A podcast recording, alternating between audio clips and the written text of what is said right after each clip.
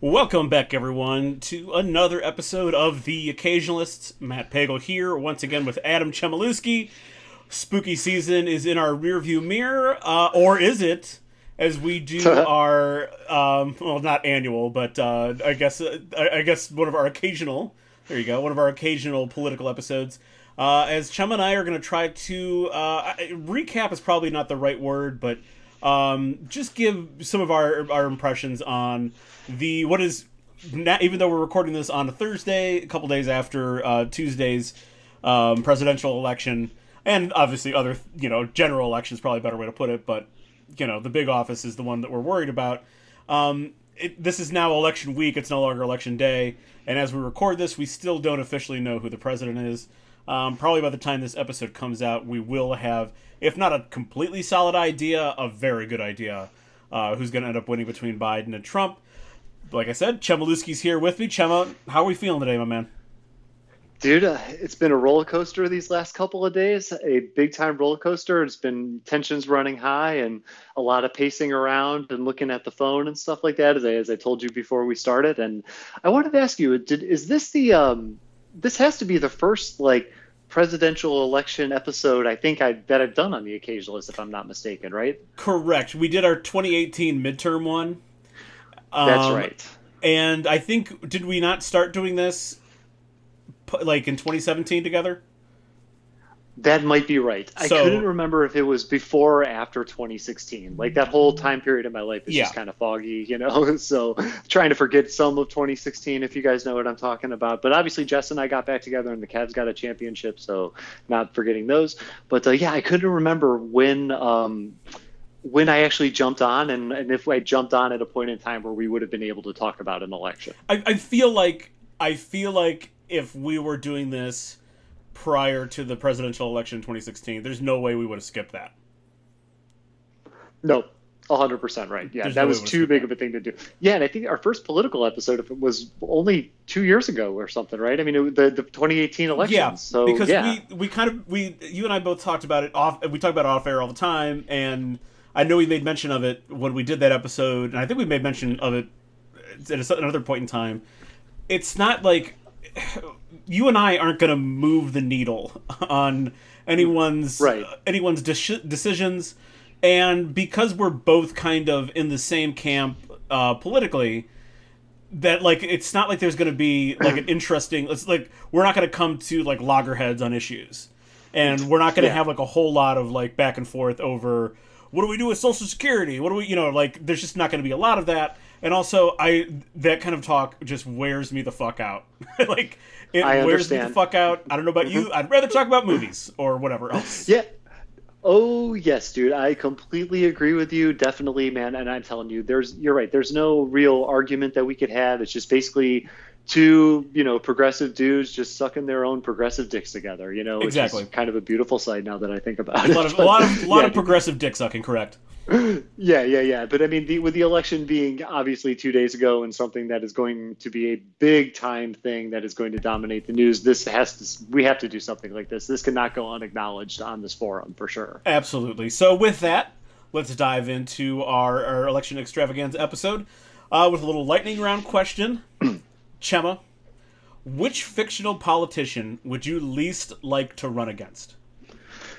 Dude, I thought about this one for a while. I really did. I went through so many goddamn fictional politicians and everything, and I landed on an easy one. This is an easy one. It's uh, President Dwayne Elizondo Mountain Dew Herbert Camacho from the 2016 documentary Idiocracy.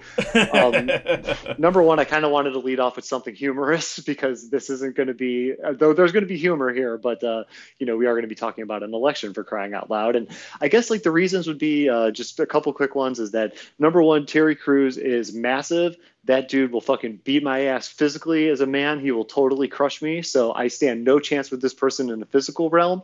Uh, number two is that if I were to lose, I would probably be sent to that kind of like pit of despair, underground gladiator, monster truck kind of thing that they had at the end of Idiocracy. So mm-hmm. I definitely don't want to go to that. I will not survive.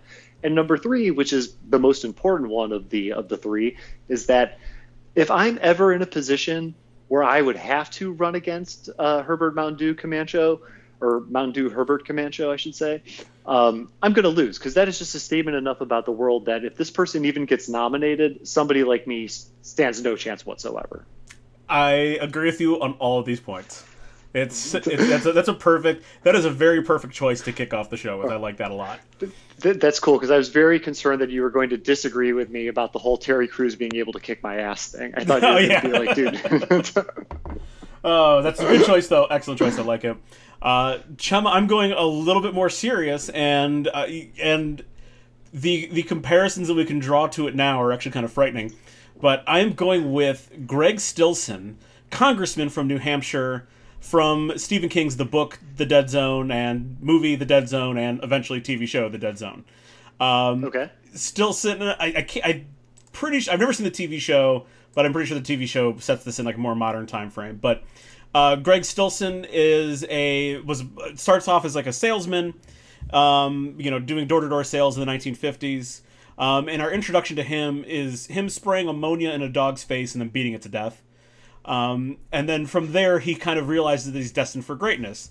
So he runs years later in uh, in the in the seventies in New Hampshire. He runs a very unorthodox campaign that involves um, a biker gang uh, running as the head of his security. Um, he says a lot of bizarre things and dresses up in bizarre ways on the camp- campaign trail. He really digs into the into the sort of the the worst part of the all the um, of all the people of New Hampshire. Kind of indulges their worst impulses. He's a racist. He's a he's a dumb piece of shit. Um, but like he's winning, and he is like the most popular congressman in New Hampshire. Wins re-election multiple times, um, and he's going to go for president. And um, in the dead zone, a, a psychic ends up meeting him, and when he shakes hands, it turns out that Greg Stillson does in fact become president. Uh, excuse me, does in fact become president, and he embroils the United States into a conflict that leads to nuclear war. Um, oh wow! Sounds very familiar, doesn't it? It, it kind of does. It, it definitely kind of does. That is for sure. And uh, number one, I I did not know that the Dead Zone got that political. Um, I actually I'm not entirely familiar if I know what the Dead Zone is about. I don't think I've seen the movie or the show or any of the incarnations of it. But uh, that number one sounds like a straight up Stephen King character right there and I'm actually very I'm just still surprised. I didn't realize that there was that political element to it. Yeah, so it's I, I think it's it's an older movie and it's not like a super popular one of it's not a super popular Stephen King adaptation, but there is like a there's a video that's been circulating um, recently with Stephen King talking about uh, why he made the character of Greg Stillson, and he's like pointedly says the most terrifying thing that I one of the most terrifying things I can think of that like you know beyond like the supernatural stuff um, one of the most terrifying things I could think of is someone in like an elected position, someone with that kind of power, who enables all the worst in society. And right, forty years later, here we are. I know, man. We're facing Stephen King's reality. Um, come to Stephen King's books and characters come to life to yep. a certain degree. That's exactly right. So there you go, Greg Stillson. Uh, it would be a tough. It would be tough to beat him out, and even if he, even if I did manage to run a good campaign, he might have one of his biker gangs uh, unleash hell on me. So, no thanks. Not yeah. running against Greg Stillson. Nope. Not at all, dude. I really like that one. That's a really good choice. Um, I'm actually kind of this is the Christopher Walken Dead Zone, right? He's in the star yes, of the correct. movie, if I'm not mistaken. Correct. Okay, gotcha. I'll have to keep that in mind. Because, it's Christopher uh, Walken. It's Christopher Walken and uh, Martin Sheen. Martin Sheen plays Stillson, and then uh, he plays the president twice. Um, and oh. then, uh, and then in the TV show, I believe it's Anthony Michael Hall and Sean yes. Patrick Flanery plays Greg Stillson. Although he's not heavily like he's only in of like the I don't know forty or fifty episodes. He's only in like about a quarter of them because he's not like the main. Oh. He's not the main piece. He's not the main story. Okay, I gotcha. Yeah, it is definitely Anthony Michael Hall, and I did not know that Sean Patrick Flanery was in that. That's uh that's another very very interesting choice, dude. I'm telling you, you had no idea how much I uh, struggled to get that answer out, man. I almost kind of felt like I defaulted to that. There are so many just really interesting examples of politicians and movies and television and stuff. Like it, it was really hard to choose. I was like, oh, should I do Bulworth? And then I was like, ah, nah. And then I saw. I was actually going to go with this um, movie that Robin Williams was in called Man of the Year, where like basically Jon Stewart becomes a contender for the presidency, but he doesn't win at the end. So I'm like, ah, I got to go with somebody who at least has the office, who has that power. Yeah, I think I think that's an important thing too with this like little question. Like, if it's someone that lost, I guess you could beat them then, right? Yeah, right. They're beatable. Exactly. Yeah. There's no no fear. But uh, yeah, so there you go. So Greg Stillson and President Camacho, two, two honestly, two people that could exist in the same universe, realistically. So, um, which is also kind of strange. But anyway, uh, right. let's get to our let's get to quickly some election updates here. And unfortunately, we don't have a ton of the updates. Um, a ton of updates because, well, uh, Pennsylvania and Nevada are holding the nation hostage. Um, mm. It was originally Wisconsin was kind of lagging behind, and then they decided to go ahead and count votes. Um, uh, Georgia is still counting votes, but realistically, everyone's waiting on Pennsylvania and Nevada. So, just real quickly, Chema, what the fuck is the deal with Nevada? This is, dude. This is insane to me. I, I, I just, uh, just I'll, I'll, let me finish my thought here. I'll, I'll turn it over to you real quickly. This is insane to me did the only reason why first off they are taking their sweet time like they apparently they're they're just keeping regular office hours which is bizarre to me anyway to begin with when something this important is up in the air. But of course, so it's taken them a long time to count their mail-in ballots. And the only thing I can think of is that they didn't think in Clark County, they didn't think that which is if anyone's unfamiliar, Clark County is Vegas, basically. Um, it's southern southern Nevada. Um, my only the only thing I can think of is that Clark County thought that like they weren't going to have that many mail-in ballots, and given given the state of the world the past like seven months, how the fuck could you not think that? Yeah, that's I don't it. know. I, that's that's my final thought. Sorry, I'll turn it over to you now. No, dude, I'm like I'm I'm in the same boat as you on this. Like I have no fucking idea what's going on down there, and if I'm not mistaken, um, you, I don't know. There's not that basically there's not that many people that live in Nevada compared to elsewhere in the country, which is why they only have six electoral votes. A majority of the population is basically crammed into two areas, which is Reno and Las Vegas, the northwest and southeast corner of right. the states, and they don't have this figured out yet. I don't get. I mean, they're, they're the numbers, even their population and everything, they should be done. They should have been done last night with the way they even like the amount of people that they have in the state. If everybody voted, they would have had these things uh, done by yesterday. So I have no clue, man. And that's something that is kind of worrying me. I don't know if it is something that uh, if something's going on. I mean, like I know the race is it's it's tight in Nevada. It's not necessarily like one blowing out the other one. Mm-hmm. So I don't know, man. Like it's it's like Nevada. Our nation turns its lonely eyes to you. You know, it's all of all the fucking things in the world. I know, I know. It, it's bizarre, and like I get the holdup with Pennsylvania. They literally had almost three million mail-in ballots, which is almost the entire state of Nevada. Um, right. So I get that slowdown. Um, you know, you can only just like think about it this way. It, it, it even if you could count to a million, let's just say, in exactly a million seconds, um, it would take longer than that to mouth out all those numbers. But even if you could do it, that would still be like weeks worth of counting.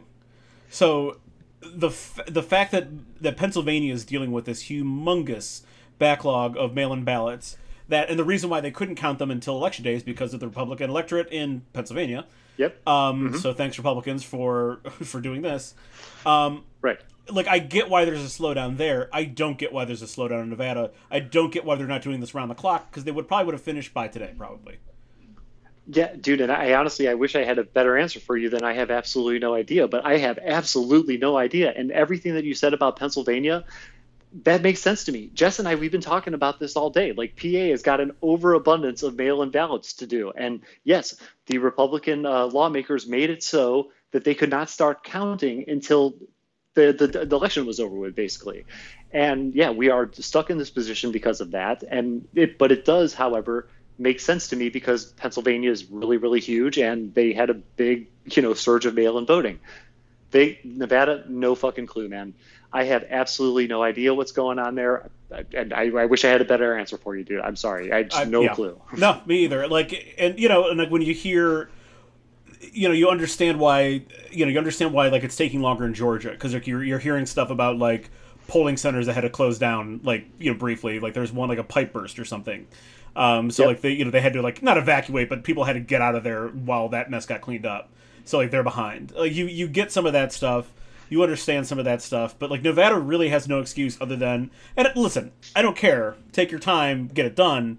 But it, it feels like between them not being prepared or maybe not considering you know the amount of mail-in ballots that they'd get, and just the idea that like they're like, well, it's five o'clock, nothing really big has happened, let's all go home. That's Right. That's bizarre to me too. I know. Like, hey, oh, supper's gonna be ready soon. Y'all want to like take off? Like, no, just just get there and get it done. You guys would have been done by now easily, but no, there's they're all at home sitting around watching TV. Yeah. So Nevada, fine, you're getting your 15 minutes of fame, but I don't want to hear. I don't want to hear from you for the rest of the year. All right, that's enough. Right? yeah. All right. So this, I asked this question because I'm just very curious. Um, how were you watching the election coverage? You know, were you, was it you were watching online on TV? You mentioned you know you're checking your phone and stuff. Like how are you how are you consuming the bulk of this uh, coverage? Okay, so I will be 100% honest with you.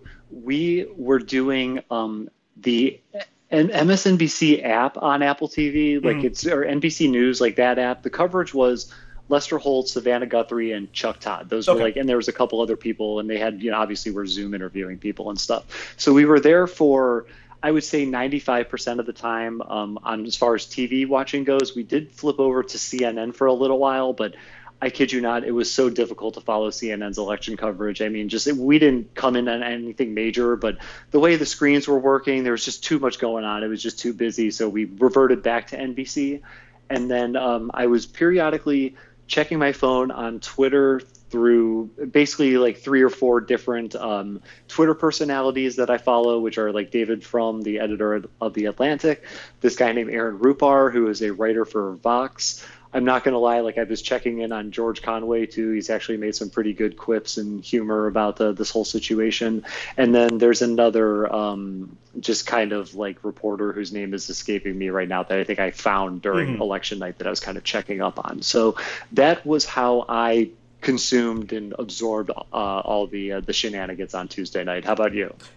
basically basically the same idea um, although i was I, I originally started watching it on on the tv that's directly behind me um, uh, abc's coverage at first and then i just then i put it up on my computer um, so i could just like flip through and watch some other things um, but yeah mostly i was mostly watching online abc's coverage was it was kind of you're right i was flipping through and trying to figure out who i was going to watch like who who was you know CNN. You're right. CNN's coverage was the, the screen was kind of messy.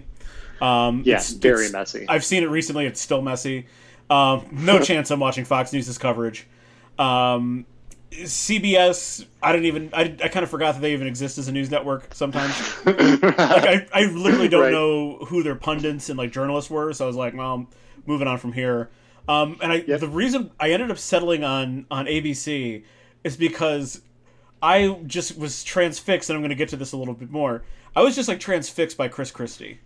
That one, he physically doesn't look like a human being. He looks like one of those like he looks like one of those big inflatable sumo suits come to life.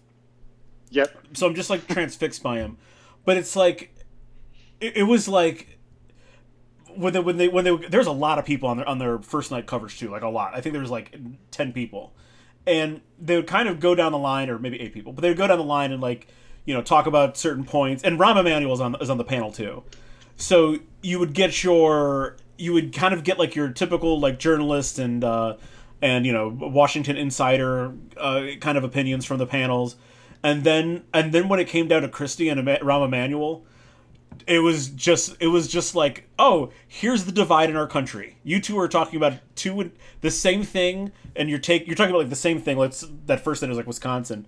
You're talking about the same thing mm-hmm. and you two are just on you could not be farther apart while talking about the same thing. It was very bizarre Yeah, oh yeah, and I can imagine what that's like. I, I'm very fortunate that NBC didn't really have any of that. Of course, they had the conservative pundits and the Kellyanne Conways and all that shit in the world. They didn't have Kay- Kaylee McElhaney or whatever, thank God. But um, they, you know, they did have some of the familiar faces. So there was definitely a back and forth um, to a certain degree at times. But NBC, um, I don't know, it was all kind of like it was basically all kind of like uh, on the same front. There weren't too many contrasting opinions. The only like kind of weak link in the chain is there was this woman who was sitting all the way to the left of the table. I cannot remember her name. She is on the older side, and she's a regular uh, person who makes appearances uh, on the NBC circuit. And she was definitely like the what would have been like the crazy kind of left wing person, like almost Mhm. like the Marianne Williamson of the group, who would occasionally, you know, kind of spout out different things and kind of, you know, just to drive the the left side of the conversation. You know, she would be the one who would bring up the, uh, uh, she uh, just as an example, but like she would be the one who would bring up the um, out of nowhere, like, hey, by the way, do you guys remember when like you know. Uh, Trump didn't ask Putin about the Russia thing or whatever, Mhm. like the soldiers. She would be doing that. Everybody else would kind of just give her her time, let her finish her sentences, and not really acknowledge what she was saying. But to have Chris Christie and Rahm Emanuel, number one, I can imagine what that discussion must have been like. And but to also have it be on two different sides, like I, I can see what these kind of discussions that they would be having, and it's just. I don't know. It's just not good, and it's not even really good to have Chris Christie anywhere because you know that these hardcore Trump people and stuff, which I'm, you're only getting like, a, you're getting a very very weird perspective, and I'm just going to leave it there because we're going to resume it a little later in the Yeah, I. I, I, have, I have a little bit more to say about him actually upcoming. Um, and, and you know what? I, I asked this question. Um, I asked this question because I think it's interesting. I think this would be an interesting um, sort of poll question um, to to give to everyone who voted. Obviously, not. I mean, you know, not that I could, not that I could easily make uh, 130 million um, exit polls for everyone to take, but I think this would be an interesting question to ask to see, you know, like be specific about like where you're watching your coverage, where you're getting it from, um, and, and your information from. I would love to see the contrast between um, the people who voted for Biden to see where they got their information from, and to see where Trump voters got their information from. Because I have a very, I mean, obviously there's going to be a Fox News versus whatever mainstream mm-hmm. outlets. That's that's obvious, but I I just bet that there's a lot of there's a lot of newer low information Trump voters that probably don't get their information from any TV source, from any Right. legitimate online source. They're just on Twitter and on memes, is where they're getting their Yeah. information from. No, definitely, dude. And I would take that polling even further, and I would ask them like, hey, or or I would see if there was a way to monitor like Fox News's ratings compared to like OAN's ratings, and if, um, for example, like when Fox News called Arizona, I wonder if like the people like moved over to a more like hardcore source of like you know the Trump drug and Right. everything like that. I wonder if there was things like that migrating to different media outlets once the Arizona decision was Exactly. made. Yeah. No, it just it's one of those things that just kind of popped in my mind when I was asking that question, and I'm sure I'm sure there's I'm sure there is um you know some network does polling like that. Um, I just you know you probably have to look for it, um, but some, I'm sure someone does that kind of stuff. So so just uh, to lead into this, what surprised you most about uh, about election night? Okay, I'm going to answer this with a generic kind of answer, and we'll I want to we'll get into the details a little bit later on. But the fact that there was like no blue wave whatsoever, none whatsoever, and leading up to it, and some of the polls and everything, the way that that is, which is the, part we're going to talk about later, um, yeah, they were completely wrong, and they were wrong by like a lot, and. Uh, I, to a certain degree, I know you can't rely on the polling, but I was just surprised how much polling seemed to show the same wrong results, and um, that was one of the biggest surprises that I um, that I saw on election night. I got you. I got you. Yeah, we'll get into that. I I, I, wanted to save that for, for a little bit later. Um, this is where I'm going to get a little bit more in depth on Chris Christie here. Um, Okay, Chris Christie, he's a big red bastard. Um, like I, I get it. He's an establishment Republican. Um, he's a Trumper because he's known Trump for like a long time, right? Like the New Jersey New York connection. Like I get that. Um, so and, and I don't mind like having the opposition, quote unquote, on on your networks. Like you said, Kellyanne Conway was on NBC. Uh, Pete Buttigieg is on Fox. Is on Fox News. Um, yeah, all the time. yeah, so like that kind of stuff, that doesn't bother me whatsoever. You know, CNN has plenty of hard right wing commentators come on, so that kind of stuff doesn't bother me. But it was like Chris Christie the entire night was always hearing good things about about certain states. I'm hearing great things about Wisconsin. I'm hearing great things about Nevada. I'm hearing great things about Pennsylvania. I'm hearing great things about Arizona. And I'm like, you know, I get that you are a cheerleader for for Trump to some degree, but can you put that cheerleading aside for one moment to acknowledge what's actually happening? Like Right. Wisconsin is close, absolutely. But do you think that the people that you're hearing from are going to tell you anything otherwise? No, that's they're obviously not. Right. Not a chance. So what's the point in like re, you know what I mean? Like what's the point in just other than trying to be like a public, which is probably what it is, trying to be a public cheerleader uh, for Trump because you know Trump is watching uh, all of his people out on all the networks, you know, talk about this stuff. Um, but you know, so like that was a strange thing, and then he would just take the weirdest shots at Democrats and weirdest shots at at Trump's political opponents, like out of nowhere when they were talking about Florida. I shouldn't say it's out of nowhere, but it just like going several steps beyond where this conversation was, I guess. Um, like they're talking about Florida, and you know we're gonna. I'm not gonna get too deep into Florida because I do have something to say about that later too. Um, talking about Florida, all of a sudden he's just like, you know who the biggest loser of the night is? Mike Bloomberg and all the money he spent in Florida. Um, he's like, if anyone needs money, everyone wants to burn up dollars. Go ahead give Mike Bloomberg a call. I'm like, where the fuck? Did, you you can even see Rahm Emanuel like, oh, that's where we're going right now. I didn't I didn't realize that was on the agenda, and like, it, it's just it's so bizarre. I I think it's, I mean like, how he is not a Fox News a paid Fox News, um, you know, you know, talking head, shocks me. It just shocks me. Yeah, dude, I am not a fan of like the Uber cheerleaders and the situation that you've described. I've seen with you know many other political figures and also sure. including Chris Christie, and it is just like keeping the con, the dream, the hope, whatever it is. It is just keeping it alive while also resulting back to this ridiculous personality that um, Trump has created for the party of always making starky comments at Democrats and stuff, mm-hmm. and always you know trying to get that one comment any way you can, or scratch your finger or scratch your face, but you're using your middle finger to do it, like that kind of crap. It's if, which I'm assuming has had to have been done at one point in time, but uh, that is the kind of stuff that it just drives me insane. And you can tell that even in like the most like you know even cnn you know they still try to like do a decent job on the presentation you know it's not like anderson cooper and everybody over there is just completely like my god this fucking pig you know they're not calling names they're not doing this that and the other they're not making like snarky comments for no reason if they are making snarky comments it's probably at the behest of or probably firing back at a, somebody on the right making some kind of comments well in, in, fairness I, don lemon does that Oh, I sorry, you're right. Don Lemon. I'm not a big. Uh, I'm not yeah. a particularly big fan of Don Lemon, and he's actually he's actually quote unquote won awards for being the worst uh, broadcast journalist before.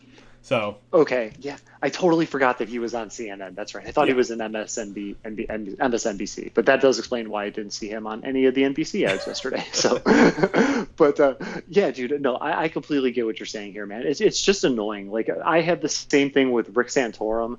I oh, cannot God. stand watching Rick Santorum. He does the exact same thing.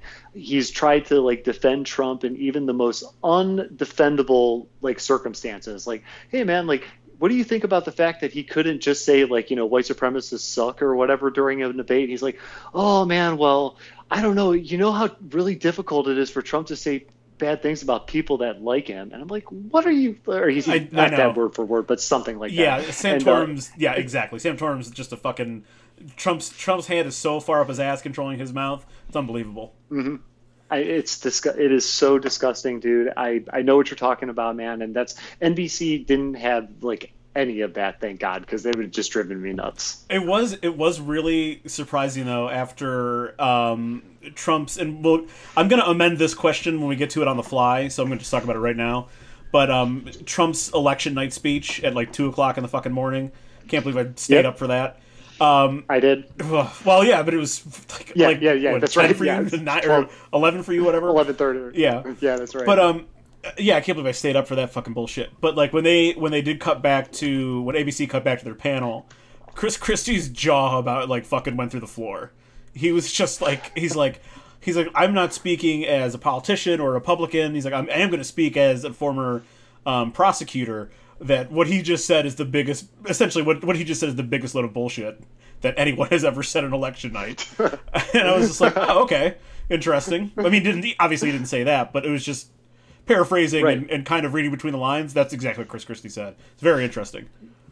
Yeah well people have to like i'm not gonna lie like there are certain times where and this may be like one of those things that make Chris Christie so appealable to people in New Jersey that they all think he's basically like a Springsteen song gone politician. I don't know, whatever the hell they view that guy. But at some point in time, you have to step up and say those kind of things. And there are a whole lot of people that won't, and that's that's even more disturbing. But the yeah. fact that Chris Christie even stood up and said something, like he's got, you have to do that. That is the responsible thing at that point. You know, even and I would. Oh, you have to. go ahead. No, that, that's it. I was just saying oh, you have to do just, it. Just it's you know what? Because I think it's even though he's a personal Trump friend and obviously a cheerleader, he's still an establishment Republican. That mm-hmm. that it probably if he wasn't friends with Trump, he might be more closely aligned with like the Lincoln Project. Oh yeah, I, you make a really really good point there. That's that's right. And there we've talked about this before, and like those East Coast Republicans and even like you know some, like even like establishments Republicans, it's just a different kind it's of Republican. Yeah. It's not it's not the Trump's like the hardcore Trump supporter. It's just different. And making that Lincoln Project comparison, totally can see it. Mm-hmm. Um. So, what bit of info, what little like statistic, you know, whatever, did you learn on election night that you'll like remember going forward? Okay, it's. I mean, I knew this, but this was so reinforced on election night is exactly how divided we are. And I, you hear this term, hey, we're divided, we're so divided, it's divided. And that only, to, at least to me, like the phrase and hearing it, only kind of can go so far. But to actually like see the numbers come in, and I will say the amount of support that Trump got in this election sort of sort of surprised me. I, I, mean, it surprised me, but it doesn't surprise me like all at the same time. And we'll, we're going to get into all that stuff throughout the podcast too. But um, the division of this country and exactly how deep we are divided, it's something that um, was reinforced and just in so many different ways on Tuesday night. Gotcha. I you're you are correct. You're correct. I'm not going to disagree with you there. Obviously, we're very divided. Um, but I think what we saw in action, what we saw in action last night, or excuse me, on Tuesday night, um, we're like it's like live shot of how, or like a, I guess it may be a snapshot of how demographics are rapidly shifting in our country. So, mm-hmm. you know, th- some polls had uh, Biden up on Texas by as many as like five points, which, right, you know, probably that's probably at the far end of polling anyway. Um, I think yeah. I think the general consensus was like a, a toss up and or Trump up by like one or two points. But so and obviously Trump ended up winning. Not like shocking. They haven't gone for a Democrat since like 1976 or something like that. Um, but he's like Texas is one of the states going through a massive population boom. Like in the next like 20 30 years austin might double in size i mean it might be like one of one of our like five biggest cities in the next like 20 to 30 years um, mm-hmm. but most of that growth is blue so even though trump won texas he didn't win Texas by the margin that most Republicans would win it by. Um, and so going forward, like state Senate races, you know, congressional races, and the next time the president's up, you know, in 2024, Texas might not be a Republican stronghold anymore. And then, you right. know, on the exact opposite of that, of that, of, of that, you know, you have Florida. That is, it's not a swing state anymore. It, Republic, the Democrats probably need to give up on considering that a swing state because it's not and then and then you have sort of how like we talk about like you know East Coast versus West Coast. Well, those sort of those sort of like political allegiance are now bleeding into everywhere else. So like the Southwest, the Southwest looks like the West Coast. Why? Because a lot of people from California, Washington, and Oregon are moving to Nevada, moving to Arizona, uh, moving to mm-hmm. uh, even even Utah. Even though Utah still went, uh, even Utah still, still went red. So like you're mm-hmm. seeing mm-hmm. more and more bleed over into like these into more into the middle of the country. Same with even the southeast, Georgia, North Carolina, Virginia. Those are becoming bluer and bluer every year. Yes, definitely. And I'm, I'm going to react to each one of those really quickly. And I'll start off with Florida. You're 100% right. Florida is not a swing state anymore. The Democrats need to let that go. Definitely. The whole thing with the Southwest, another very great point. California, yeah, it's pretty ridiculously expensive out here. Just it's a whole completely different frame of living. And hey, by the way, if you still want that dry desert heat and the mountains and all that kind of stuff, you could go to Arizona where everything is a lot, a lot cheaper mm-hmm. and have a, a, life that is somewhat comparable to what you would have in Cleveland, you know, making kind of like the money that you would make in Northeast Ohio, mm-hmm. I guess. So Arizona and, and, all that is definitely a hotspot. People are also discovering that Utah is very beautiful. Yep. so they're, they're like, I feel that this is a discovery that was should have been made a long time ago, but for some reason everybody is just kind of finding out about it now. It's, and Utah, skiers, drove, skiers, skiers know about Utah. That's who. That's who's yeah, known about right. Utah forever. Skiers know about Utah. Right, and now like everybody else is finding out about it because mm-hmm. of all the Instagram videos and all this stuff. And yep. I mean, it's very pretty. When I drove through Utah, I will, I will, I will kid you not, Utah was the most scenic and beautiful state that I drove when, throughout my entire. Whenever trip. I know we've mentioned it before, but like whenever you see like a western or cowboy movie or whatever, it's probably Utah that they're shooting in, not Arizona yeah. or California, New Mexico. Right, it's that Monument Valley thing mm-hmm. or something like that, right? That's over there. Okay. Yeah, yeah, yeah. yeah. So, dude, yeah. So you're definitely hitting that uh, 100% on the head. Uh, same thing with the with the like the East Coast and the South and everything, like all that from DC and New York and everything. It is just bleeding, dripping on down there. That's how it's working. And you're right about Texas. And I think the thing that people are really overlooking is that like Texas is a big ass number one is a big ass state and it's a big ass state with a lot a lot of industry and mm-hmm. it's attracting all kinds of like I guess tech, like tech I, industry, I tech use, jobs, a lot of tech, tech jobs. Thank you. blowing up in Texas. Tech, tech jobs, a lot of like what I was going to say is like educated type jobs where you kind of like need to you know have some kind of degree or something. There's a lot of of education. I mean, there's all en- energy, everything. Mm-hmm. And believe me, there's a lot of opportunity down there for people who don't have a college degree. But that's what I'm saying is that tech and everything like it's attracting those kind of jobs. And guess what? Texas is also very, very affordable too. It might be a little bit more expensive than Ohio, but for the most part, it's not California and it's definitely not New York City. Mm-hmm. So hey, you want to deal with sunshine? You want to have the the desert around you too?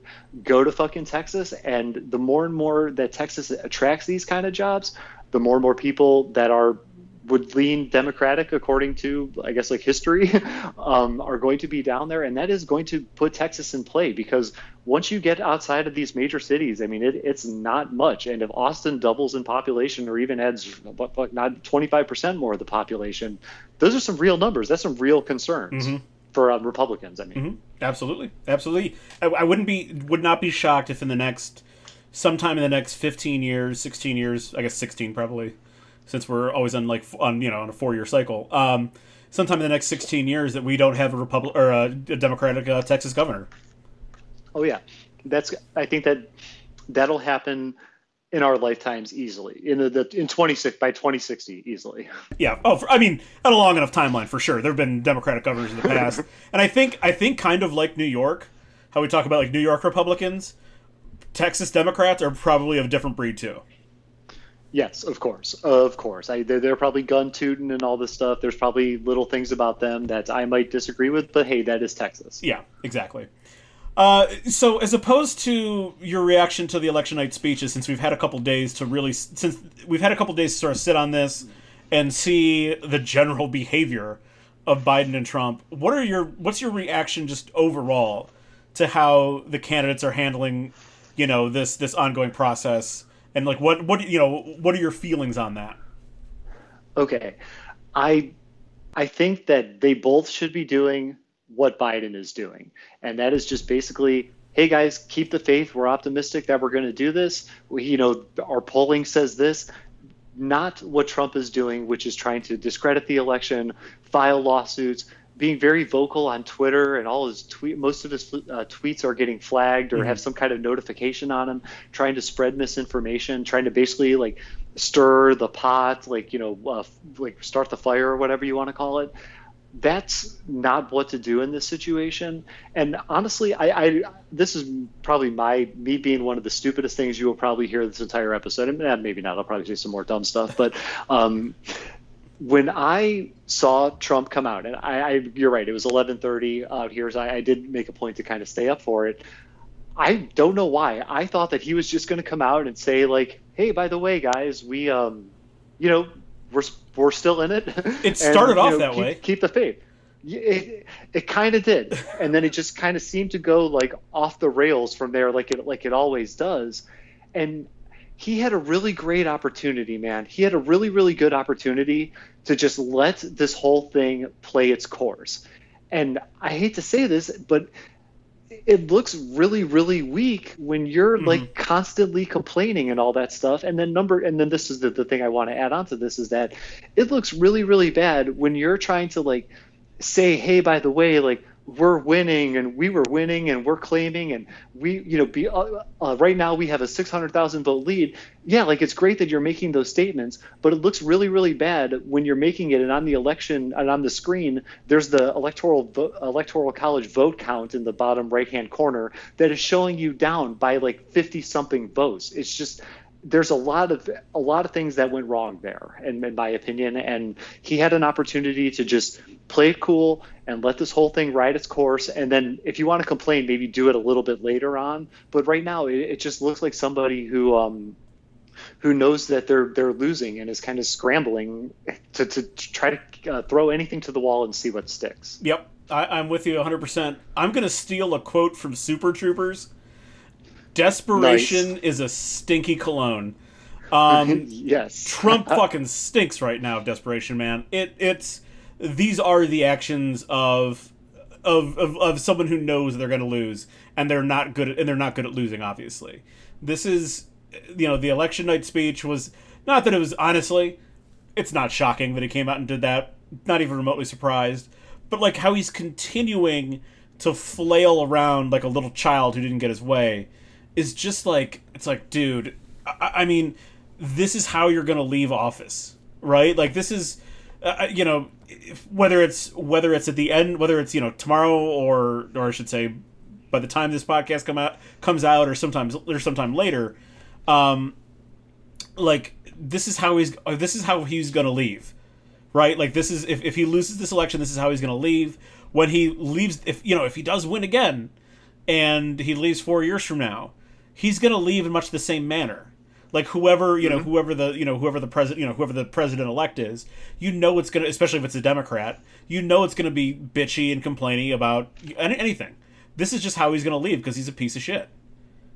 No, dude, you're hundred percent right on this. And like I'm telling you, man, there's just there's so much opportunity here for him to even maybe try to even make a convincing, somewhat of a convincing argument to the public like even people that maybe didn't vote for him or whatever it's some kind of way to not look like the way he's looking and it, it just completely threw it out the window you know? And I, I don't like i just i just don't get it man. I really do not understand. It just has to be his sick mind. And like it's even stupider of me to think that he would have done anything else.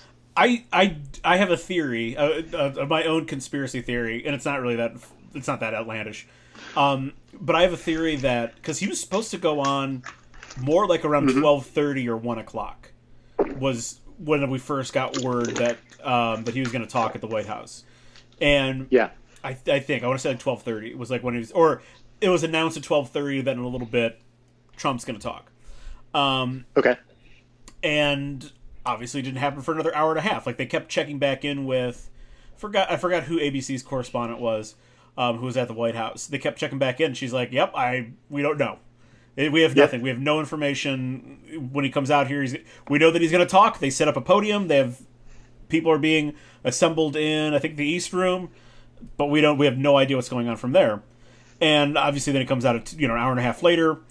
Um, my my conspiracy theory is that he and Pence and everyone else were trying to convince him to give the Biden speech that you know, like, hey, we're in this, mm-hmm. we're hanging around, we're gonna do it. We like the way the numbers look. Just you know, but the, this is gonna take longer. Um, blah blah blah. You know, just say all the right things, all the right platitudes, and everything else. Um, and then right. you know, the, the finish with the old "God bless America." And I really feel like the speech was starting off that way. Then he just decided to go fuck it. I, I don't, I'm not doing what they told me to do. Dude, that is a good conspiracy theory as as it could be, man. I, and that's that and that's why we had to wait to an hour and a half for him to talk. Yeah, yeah. Uh, J- Jess and I have been entertaining our own uh, theory, which um, like it's a little more like on the crazier side because you know it's obviously coming from myself, and uh, I was saying that um, one of the reasons that this whole thing got postponed because it was the same thing. It was NBC was going back and forth between uh, their in the room coverage and Hallie Jackson, who was their reporter on the ground in front of the White House, mm-hmm. and uh, they were doing this delay, delay. Hey, five more minutes, five more minutes, whatever. So our conspiracy theory is that um, up until Arizona was going to be called, where up until Arizona got called, his plan was to go out there and basically say, "Hey, I won. Like, look at everything. Arizona, all this stuff, I Mhm. won." And then Fox News called Arizona, and this is the conspiracy theory part, as just like one like just like basically like a fuck you to him for all just the um just kind of stupid bashing that he's done Yeah. of the network and stuff and you know i mean we've talked about this before that um not everybody there is a total piece of shit you know they have some resemblance of Oh, sure. You know normal reporting Sure. i guess. So it is basically like the uh, chris wallace and Bret Baiers of the world them giving like one big middle finger just to go out on. And and that totally took them off by surprise. They did not think that that was going to come. Hmm and what happened is is that they were completely reorganizing everything. And it could have been right like your plan. Like hey i'm just going to go out and give this speech. It could have been hey let's just go out and call the say we won anyway. Yeah they'll fucking believe us. But um i think that the arizona thing threw a complete railroad spike in their plan and they just you're right it, it was probably like pence trying to convince them just go out do do what biden did just do it and go on. And then no no no. And then maybe maybe they finally kind of convince him and they just yep fuck it i'm donald trump i'm going to do whatever i want and this is what happened Yeah, it's I. You know what? I think, I think all everything we just said probably is correct. In some, at least some of it, that's correct. i hope so i hope it's the fox news thing that is the one thing i hope I, it did. It definitely did upset them. Like they were scrambling and calling. They called. Um, uh, what's who's the governor of Arizona? Doug Ducey. I think. i think so They called Doug yeah, Ducey. yes it is yeah They called. They called Rupert Murdoch to try to, or Rupert, Rupert Murdoch's son. I think he might be Rupert Murdoch Jr. actually, but um, whoever essentially who's in control of of Fox currently. Um, they even called like them to sort of get them to retract it, and it's like, well, we can't like tell the on-air talent to do what like, you like. Even Murdoch was like, we can't like tell the on-air talent to do like what you want them to do. So, Right. uh, you know, if they agree with you, they agree with you, but like we can't tell them to do that. So like there's that for sure. Like there was conversations about that. I, I like I think I just all of this. I think all of it. I think we're both correct. Basically, is what I'm saying. Yeah, dude, I, I that's how I see it, and and believe me, there are people, um, as you've seen probably today, shouting "Fox News sucks" outside of polling locations, and I mean, it's just it's lunacy. It is absolute lunacy. It's lunacy, and it's, it's kind of expected. Honestly, it's kind Yeah. of expected. But uh, anyway, surprising, but not surprising. Yeah, yeah, I understand. um, just to just to wrap up here, what is at least with this section? Um, what is the most aggravating Facebook, or we'll just expand it called social media, but the most aggravating social media post that you saw um, on election? Well, we could even stretch it to stretch it to today, but regarding the election, the most aggravating social media post you saw. I've seen a lot of them. I really have. Uh, the one thing that I think is worth bringing up on the podcast is um, is something that is just an outright example of not what you should do in any way, shape, or form in the world. Is uh, some asshole. I, I I honestly don't even want to remember his name. I can't tell you what it is to be honest with you. He put a tweet out that caught a little bit of um, a little bit of traction, um, even from people on the left making fun of him. That said like like hey Cindy McCain, look what you just did, or something referencing the the Arizona flip and stuff like Mhm. that. And I'm just like, okay, man, like look, now you're like going after Cindy McCain, like as if like as if like uh, you didn't get all that hostility out of your system going after a POW. Now you're going after the guy's wife. It's just, I don't know. It's now I know that there are definitely more obnoxious tweets than that that have been put out there, but that is just one that I could. I've been like, yeah, I could believe that it got that much traction, but it's just like a really, really, really ugly thing to say on top of just many, many ugly things that have been said online in the last uh, 48 Mhm. hours. Um, yeah, no, I'm, I'm with you on that one. Um, but again, I could could kind of see that one coming. Um, as, as soon as Arizona came in play, I could see Yeah. that coming. Um, Yeah. So one of our mutual friends, who shall remain nameless uh, on air at least, for this I've, I've seen this from them over the past like couple of weeks, and on when they went to go vote on Tuesday, they they put up a post that said, I, "I'm still undecided on who to vote for. Should I vote for Joseph Trump or Donald Biden?"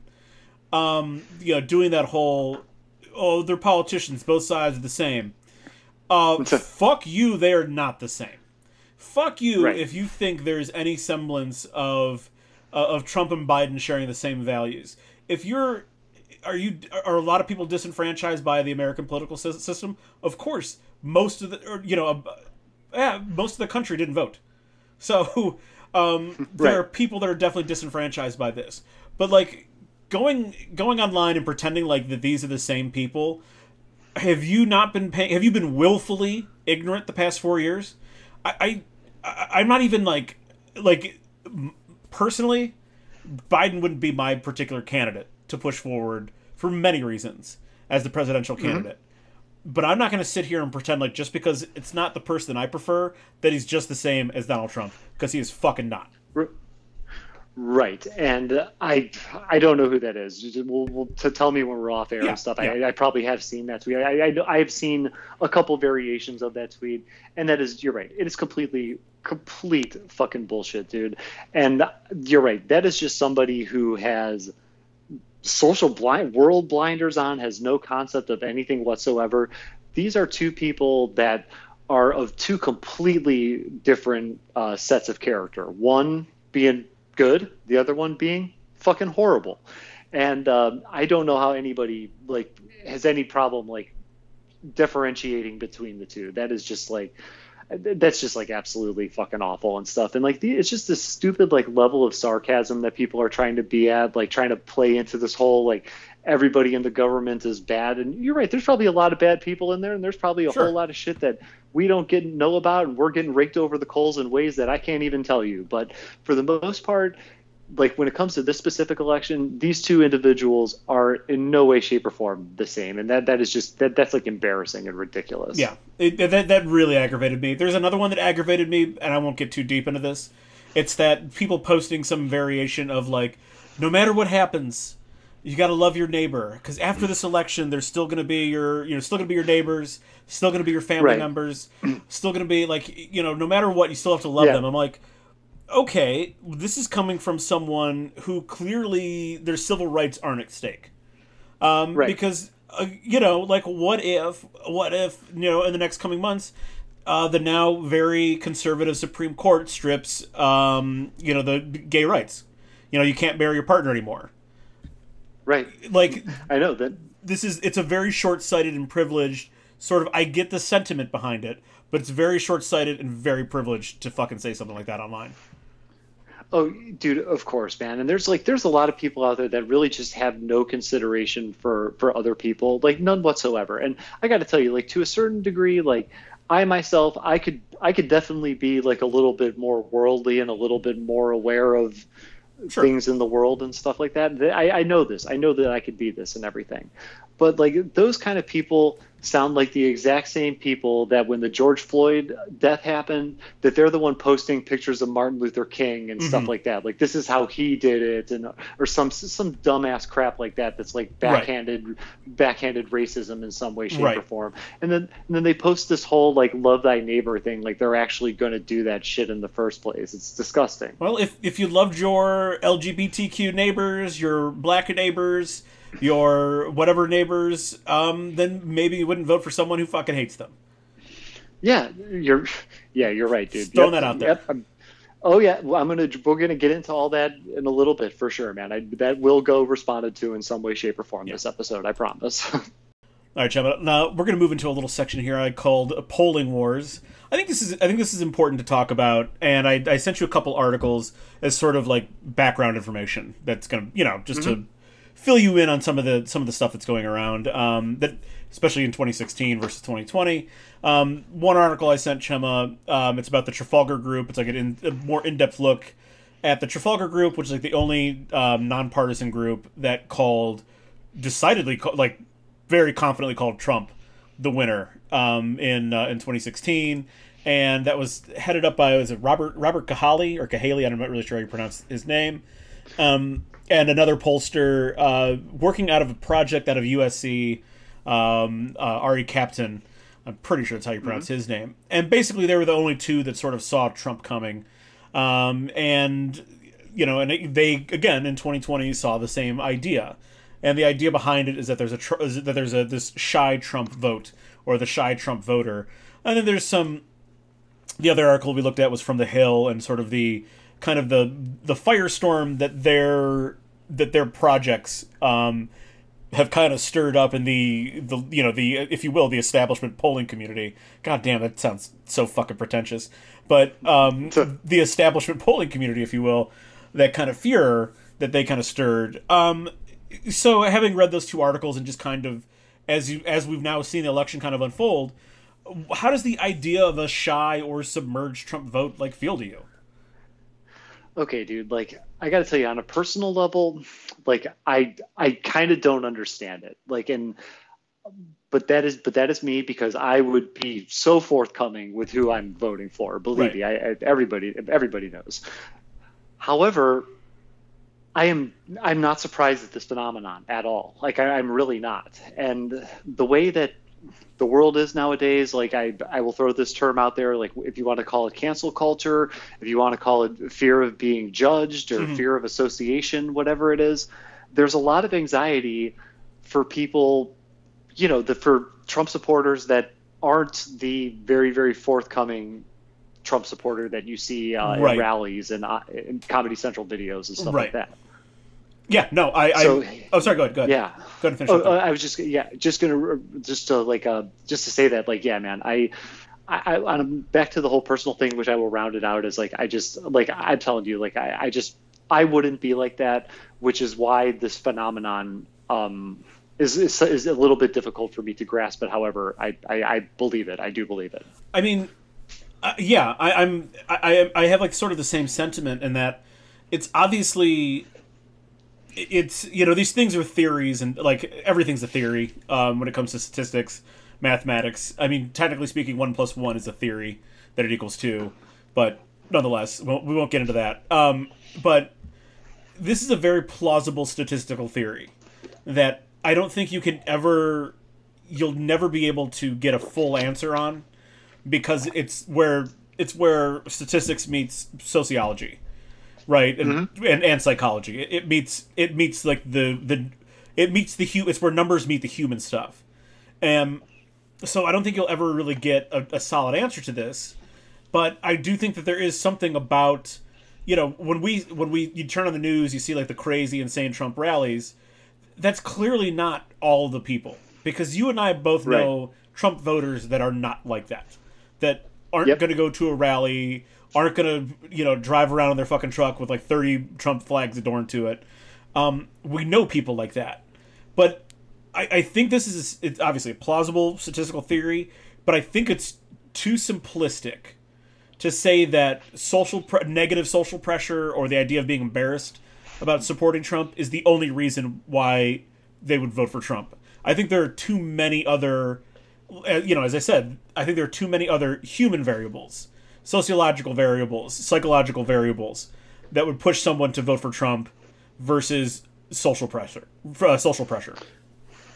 No, dude, I definitely hear what you're saying there, and you're right. It does sound a little bit basic.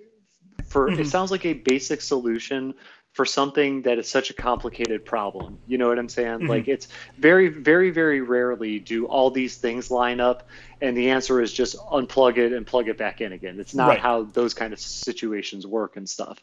So you're right. There's definitely something there, but for for me personally, I don't really know like what else I could put it on. Mm-hmm. I mean, I've I, I just I honestly don't quite get it, and this could maybe be me overestimating this cancel culture culture that we have, or it could just basically just me outright being naive. But um, yeah, I just like I, I just don't believe that um, that what you're saying. Like, I believe what you're saying is that it's a, that there's sorry that there's so many different factors and it's just it's complicated as hell. But something's got to give, and I just don't know what else it could be. Mm-hmm. So after four years of a Trump presidency, what could you point to any reasons that there would still be shy voters right like after four years of us of people like basically drawing battle lines. Why do you think there would be people that are still shy about picking sides? Or at least publicly picking sides? Like okay like to take a just to take away any of the judgment from work and all that stuff like it could be things within the family. You know it could be something mm-hmm. like you have a husband that's a gung-ho trump supporter but you're um you know you're as a as a um, as a wife of a Trump supporter, you're offended by maybe some of his rhetoric, and there are definitely women that idolize the shit out of RBG, and the fact that he just basically trounced all over that mm-hmm. legacy in eight days, no less. Like, you know, there's a lot of there's sorry, but there's a lot of people out there that, and for the that's a bad example with RBG, but um, you know, there's just people out there that might be, you know, that just basically aren't afraid are afraid to say it like within the house and within their own like on the personal level, like in yeah. the family, like not really caring about work, but these are the people that like you care about, and you just maybe don't want to have the question. You maybe see how animate somebody gets over politics, and you're just like, yeah, just I mean, I'm not going to talk about it, or yeah, Biden's great, I'm just going to vote for him. But in all reality, this is what you feel. Mm-hmm. Yeah, no, I gotcha. I understand that, and I agree with that. I think that's I think that's definitely like I said. There's a dozen. There's dozens of factors, um, dozens yeah, of reasons, and, and, I think that's definitely totally plausible. Oh, let me one one more right right by you really quick. And yeah. this is just something i was thinking about. And i i believe that there is this like fear of association.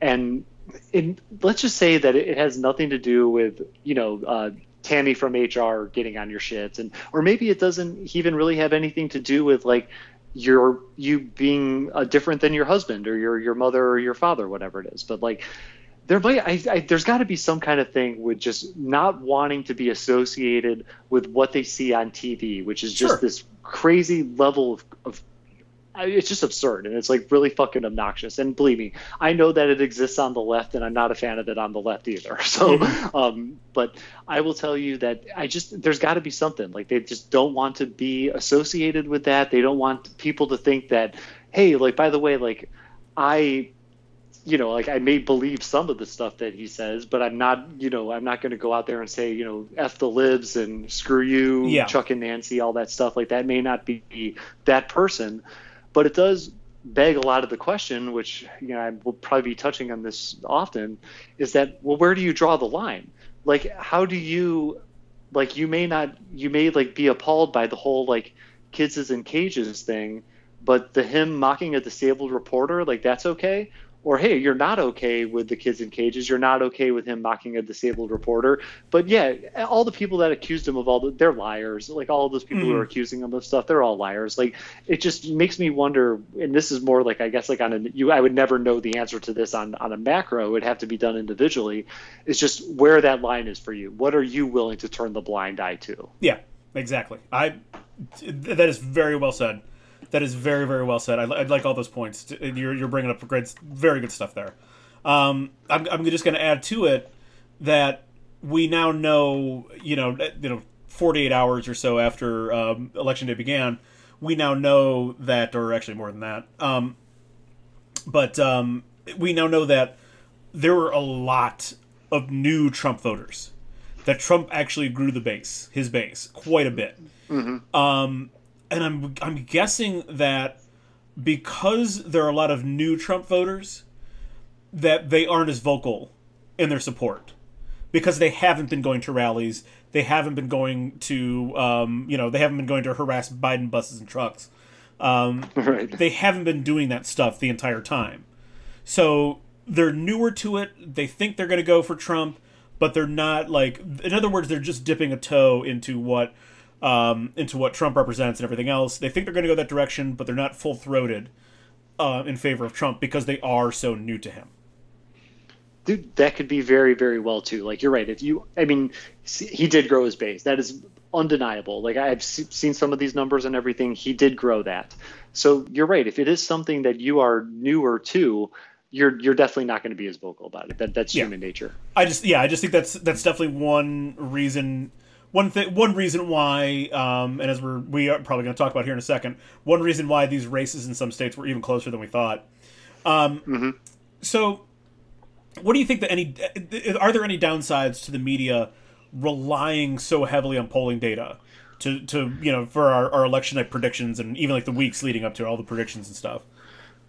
Okay, well, I'll tell you there's some really simple things. Like, I don't, just in general, they may not be getting an accurate sample size. Uh, and aside from the whole Trump shy voter phenomenon, like a lot of this polling is done via landline phones, Mhm. which you know not a, a lot of people really have anymore. It actually involves talking on the phone. Like I'm going to fucking do that to a stranger, or just in general, period. Right. but um, so like uh, they're not necessarily getting what I consider to be a definitive example of the country. And like they may hunt down people specifically and you know test people the same way you would like a jury and stuff, but in general I just don't believe that they're getting a good representation. And I will tell you like another thing and this is on the personal side is that when they rely on heavy on it, I have a tendency of relying heavy on it too because I know that there's a certain level of not trusting the media, but it seems like polling, which has been kind of like a concrete thing for a majority of my conscious lifetime, is that polling was a good way to assess certain situations. And basically, up until 2016, um, a lot of polling that I have seen turned out to be correct. And now, in the last uh, four years or so, twice in the last four years, it is not like that. And it's it's basically throwing me off. You know like i'm personally in a state of like is this even worth like paying attention to anymore? And i don't know like sometimes when you uh, hear a lot of good things and you hear things that reinforce your own belief it kind of creates a safety net around you. And you start to hear things like blue wave and hey like texas is in play now and all this other stuff and some of these talking points that we heard. And now i did obviously realize that not everybody was going to be right about those but there was a little bit of I gave myself a little bit too much of like a safety net, and when that safety net was pulled away from me, there was just like a little bit of like a disorientation in my emotion and stuff like that, and was, and which is now leading me to the conclusions that I'm probably done following polls for the rest of my life. You hit so many things so well there. I, one, I think you should just get off the podcast right now and quit while you're ahead. Yep, But going to the bathroom right Yeah. now. um, no, but seriously, you you hit everything that I that I was kind of thinking about, and I think you did it much more eloquently. That uh, you're you're so right that there's like this there's like this you know just starting from the you know kind of going going backwards from where you ended up here. There's like just sort of this like confusion and potential to be like emotionally crushed because you you trusted you're right that polling data for so many years of our lives has been accurate and recently it's been very inaccurate um, or i shouldn't say very inaccurate but it's been just outside the margins that we're kind of used to and you know the, the you know five points doesn't seem like a lot except for that might represent 20 million people so like it's Right. it, it is a Yeah. big you know it's a, it's a big or maybe not 20 million but it's a big number um, so yeah there's like this weird sort of like disorientation when when the when for weeks you're hearing for weeks you're hearing like Biden is up by 14 points in Wisconsin. Well, we fucking know that, that wasn't true. Not even remotely true. Um, Yep, yeah, that's the Biden's exact example. Yep, Yeah. totally. Biden's up. Biden's up by. uh, I think they had him up at some at some point seven or eight points in Pennsylvania. We know that that's not true. Um, So you're dead on with that, and and just sort of to add to that, I think that if you if, if let's just say in 2024. Um, I can't imagine that Biden is going to run again in 2024. He'll be 82. Um, I can't imagine he does. So let's just say I I would. My guess would be that they run Kamala Harris, Kamala Harris, um, as the presidential candidate. So let's just say all the polls show Kamala Harris up against. I, no, I no clue. I don't know. It's Ivanka Trump, um, up against her by you know nationally 20 points you know in florida she's even got a lead in ohio she's up by 15 points pennsylvania she's up by double digits there's a real potential to dissuade people from voting because it looks like it's a fucking done deal no matter what Yes. Yes, that is exactly right. And that that is a factor of that security blanket that I was talking about because I'm not going to if like if I was just somebody who was new to politics, like just new in general, maybe this is the first election you're going to vote in, I'm not going to lie, I'd kind of be turned off by that if I found out that my guy was doing so good anyway. Why the hell should I go stand in line for 3 hours in the fucking cold? You know, like eh, there's a definite dissuasion of voters um when those statistics come out. And that, that that's very dangerous because it discourages people from participating in something that they have a right to participate in. Yep, and and just to flip that on the other side, if you if you saw that your candidate had no chance to win Ohio or had no chance to win California, why bother?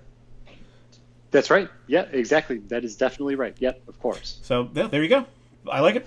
Um, so any um, you get into the question here that I think we're both going to open up a little bit more about any polling shocks or surprises on Tuesday.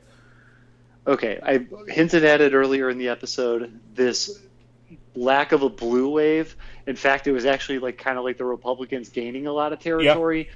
That was some of the stuff that shocked me. Now, like let's just like put aside like the fact that um, um, I, that I you know like was wanting the the Democrats to take over here, but there were certain things that I was like, wow, they should be a shoe in, and just completely like it just completely like when like Susan Collins, for example, like I was like, okay, there's no way in hell that she's gonna still stick around. No, she's still there. Mm-hmm. I thought Jamie Harrison had a chance. Mm-hmm. Like I really, I that guy was very very impressive to me. I, I didn't obviously get to know him as well as some of the people in South Carolina did, but from what I have seen of him, the guy's great. He got killed.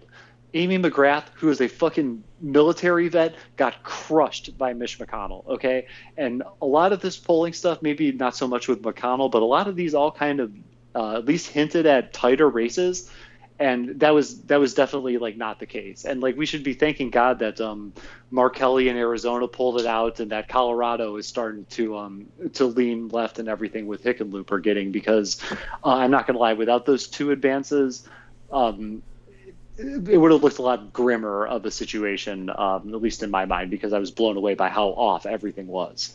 You you're dead on. Chris Christie even brought up about like you know he was it was towards the end of their excuse me it's towards the end of their coverage, and um or yeah it was, yeah it was probably play one thirty in the morning, so they're getting down to winding down the end of their coverage, and Chris Christie even like brought this up. He's like, you know, he's like people are going to look at this as like a sh- you know potential shocking defeat for Trump.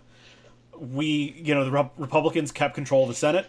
They made gains in the House, and you even go farther down ballot in state elections. Go- there's now more Republican governors than there were before. Uh, go yep. down to state Senate and state you know state Congress or state representatives. Mm-hmm. There's more Republicans now. Like he's like they made gains everywhere. It wasn't a, probably yeah. not a red wave, but certainly a red shift.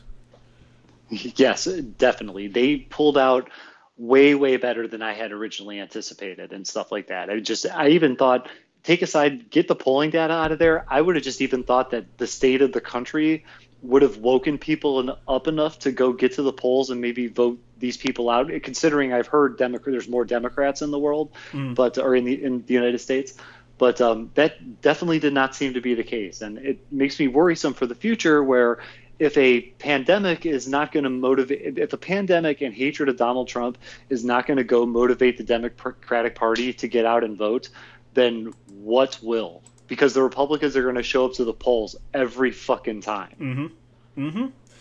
Oh, you're dead on there. Um, yeah, you're dead on there. Um, scary. It's scary. Yeah, I know. I know.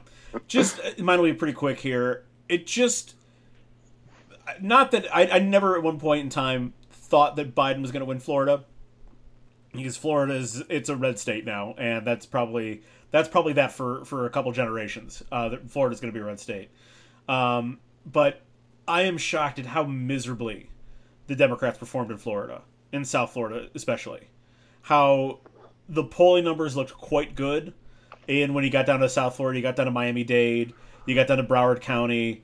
Um, those polling numbers look pretty solid for for Biden and they got fucking trounced there. They got fucking trounced in Miami Dade, like almost as if they weren't even there. And right to sort of Chris, you know, I, I mentioned Chris Christie's weird shot at Bloomberg. It wasn't that it was like out of left field. It's just they weren't really talking about the situation in Florida. But look at how mm-hmm. much money Mike Bloomberg poured into Florida, and they got clobbered. Right. I know, man. It's Florida, you're right. It's a red state now. It's it's going to be for a very, very, very long time. And I was very, very shocked at their performance in Dade and Broward and all that kind of stuff. A lot of people are really rushing to judge, um, or really rushing to the judgment or the assessment that the Democrats like just dropped the ball with the Latino vote on this one. Like there's, um, I guess, a, a big yeah. Cuban and Venezuelan population in Cuban, those areas of Venezuelan Florida. and Nicaraguan and they guess guess what all of those you know their backgrounds guess what all of those countries regimes are they're in like in cuba like the communist area the communist and socialist stuff. regimes um, so going down into South Florida with Venezuelans, with Cubans, with Nicaraguans, and repeating the message that socialism is coming to your front door again. If you vote Biden, mm-hmm. that message worked. Right, it did. Yes, you bet. And I, um, nothing could be further from the truth, obviously, but it was a message that st- stuck with people, and mm-hmm obviously that they had the experience coming from socialist and communist countries that that aren't Norway.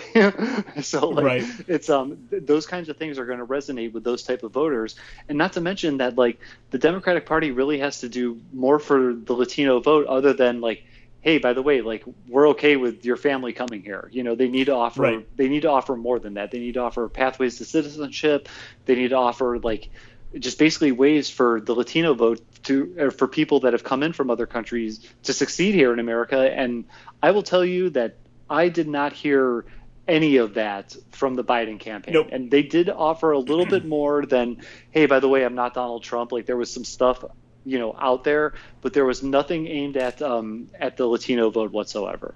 No, no there there there really wasn't.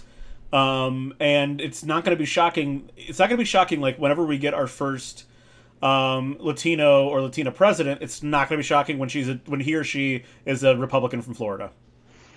Right, you're right, and I think that if um, if it comes down to the the battle of the minority vote, the uh, Democrats are definitely going for the the African American vote and captured a lot of that but the Republicans are are they're aiming for the Latino vote, and the, like you know the Latino vote is one of the li- largest rising uh, voting demographics in the country. So they're they're making a pretty good play. Yep, yep, absolutely. Uh, so there you go. That's that's a little section on polling there. I don't think we need to get any more in depth on it unless you have any other any other final polling thoughts. I have none. I'm just I'm done. Like I'm done with the polling stuff. Yeah. From now on, I'm done. We'll see. We'll see what polling culture looks like going forward. Um, if if they do more of a um, Trafalgar Group kind of you know you know kind of analysis, or if it does stay more traditional, like with your Gallup polls and your Associated Press polls, et cetera, et cetera, et cetera. Uh, we'll see. It'll be very interesting moving forward, though. Um, let's talk now about political cults and extremists. Um, I'm actually really excited to talk about the political cults because that's a new phenomenon. Um, Yep. So, but but to start off here, let's start off with Trumpism. I think that to some degree qualifies at least partially as a political cult. But uh, for you, the defining feature of Trumpism. Okay, I'm going to keep this answer simple, and then I'm going to expand in the next one. The okay. defining feature of Trumpism is obedience and absolution. Interesting, very interesting. Okay, I like that. I'll, I'll keep mine. I'll keep mine brief too that uh, the defining feature for me is childishness. Okay. Yeah. no, I agree with you on that one too. I, I, definitely will agree with you on that one too, for sure. It, it's childishness, and uh, let me, you know what? Let me go ahead and expand because I'll, I'll, do mine first. Cause yeah, I'm really go curious to hear yours. Um, so it's childishness. It's that sort of the idea that like it's okay to throw a tantrum when you don't get what you want. It's okay to be the rudest, crudest, least composed person in the room. It's okay to it's okay to wallow in your own um you know it's okay to wallow around and be sad and be very it basically like a child you do not have full control over your emotions you're impulsive your brain you know children their brains haven't developed um, all the all the more intricate workings like to handle their emotions to not be impulsive, to not do this, to not do that. And it feels like it feels like people that fall into this Trumpism thing are are just they act and behave in public like a fucking seven year old would. A seven year old having mm-hmm. a emotional tantrum, a, phys- a meltdown. They're pouting. They're fucking shit in their pants, and everyone has to smell it. And that's that's what I see when I see like these Trump rallies with people yelling and screaming like you said, like laughing at someone making fun of someone who's um, who's handicapped, because like that's something a child would do, not understanding the full ramifications of what that means, and just to yep. me, all these people who are, and again, this is not every single Trump voter, but the people that really fall under the spell of Trumpism, they just they act like children. That is exactly exactly right, dude. There is no awareness for anybody else's emotion. It is all you, you, you, you, you, and everybody be just be focused on you, and you're going to be loud and vocal about the way you feel. And if people don't agree with you, you're the fucking problem. It's not them.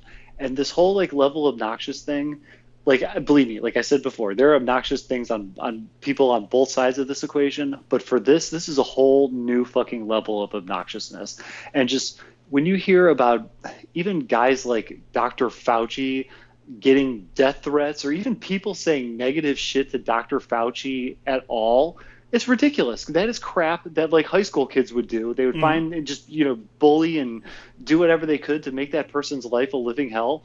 And this is not just specific to him. This is like for everybody. Like this is every fucking person. Like I will guarantee you that when um the news broke about the the Gretchen Whitmer um plot and mm-hmm. everything, mm-hmm. there were probably a whole bunch of people that were like, "Man, I can't believe the FBI foiled this plan. We were going to get that bitch or whatever they're yeah. whatever they're calling or you know." And it's a it's it's ridiculous, man. And it's a very very ugly side of society because um most of my life this was not in politics. Okay, we didn't have whiny politicians. We we had enthusiasts on each side of their fan base sure. and everything, but it was, it was just never like this. And this this imagery, I don't find to be good imagery, like or or anything about it. This is just all bad and awful, and it's really just infantile and disgusting. Mm-hmm. Yeah, that's yeah, infantile. I probably could have used that word too, but um. but regardless, it, it's yeah, it's just it feels it, there is. I remember this video of someone who went to who went to a Trump rally. I think it might have been the controversial one in Tulsa over the summer that was okay would have been on Juneteenth, but they moved it to the next day, and even then it like it, it sparked a whole bunch of COVID cases. Um, right. that a guy went a guy went to this rally where I mean he's like regular clothes like shorts, t-shirt, whatever and then he had a diaper on over top of his shorts that had like a painted on brown stain in the ass with a picture of Joe mm-hmm. Biden or I think it was Joe Biden. And like I'm like and he was like, "Yeah, it's Joe Biden. He's he's just a baby that shits his pants." I'm like, "No, you literally are posing as a baby shitting their pants because you're a fucking infantile fucking moron." And I'm like, right. when did? I'm, I'm sorry. There's a, an actual adult man wearing a shit stained diaper to a rally.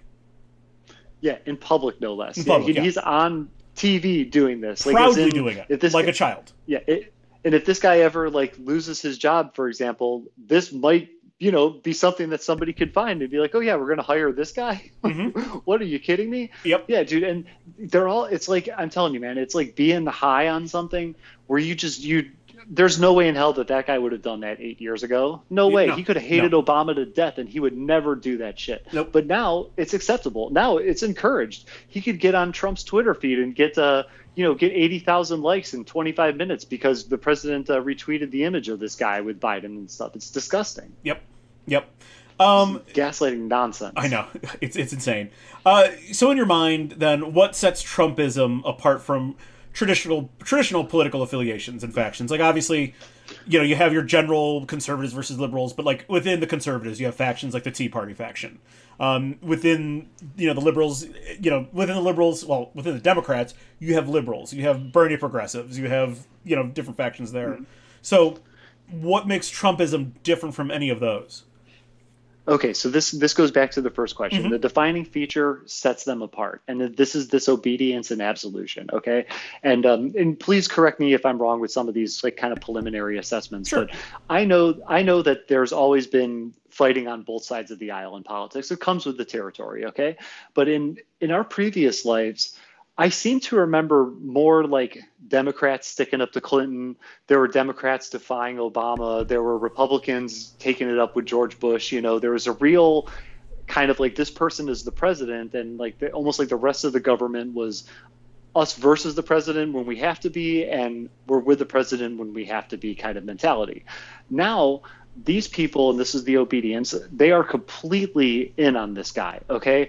There has never been like this before in my life where like people, um, and I'm not going to get into this, these stupid flip, hey, Lindsey, you said this in 2015, that that shit don't matter and stuff yeah. like that. But the way that these people like obey this guy and the way that they, you know, basically view him as some deified figure it's given a lot of it's basically given a lot of room for shit that I've never seen before. And like to have to have this guy, um, let's just take this Russian soldier bounty hunter Putin story. Okay, we we technically don't know if if this is true or not. The source of the story has not come forward. So, but let's just take this for example. Like if this would have been any other political regime in the world, there would have been a backlash out the ass. This would have been a crippling thing. Okay, considering Dan Quayle couldn't spell potato and that ended his chances, this would have crippled any human being, politician, whatever would. This would have been life crippling.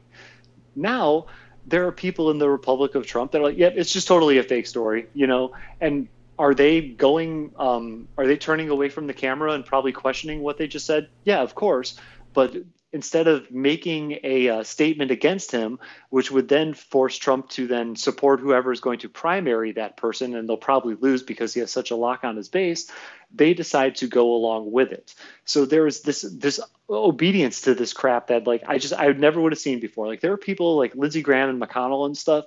I would have at least thought would have maybe like kind of pushed back on some of him when he was being really indecent. Mm-hmm. But no, they are like his two biggest fans whatsoever. So that's that's kind of like when I say the obedience thing. And now here's the the absolution part because this was nowhere in politics from before.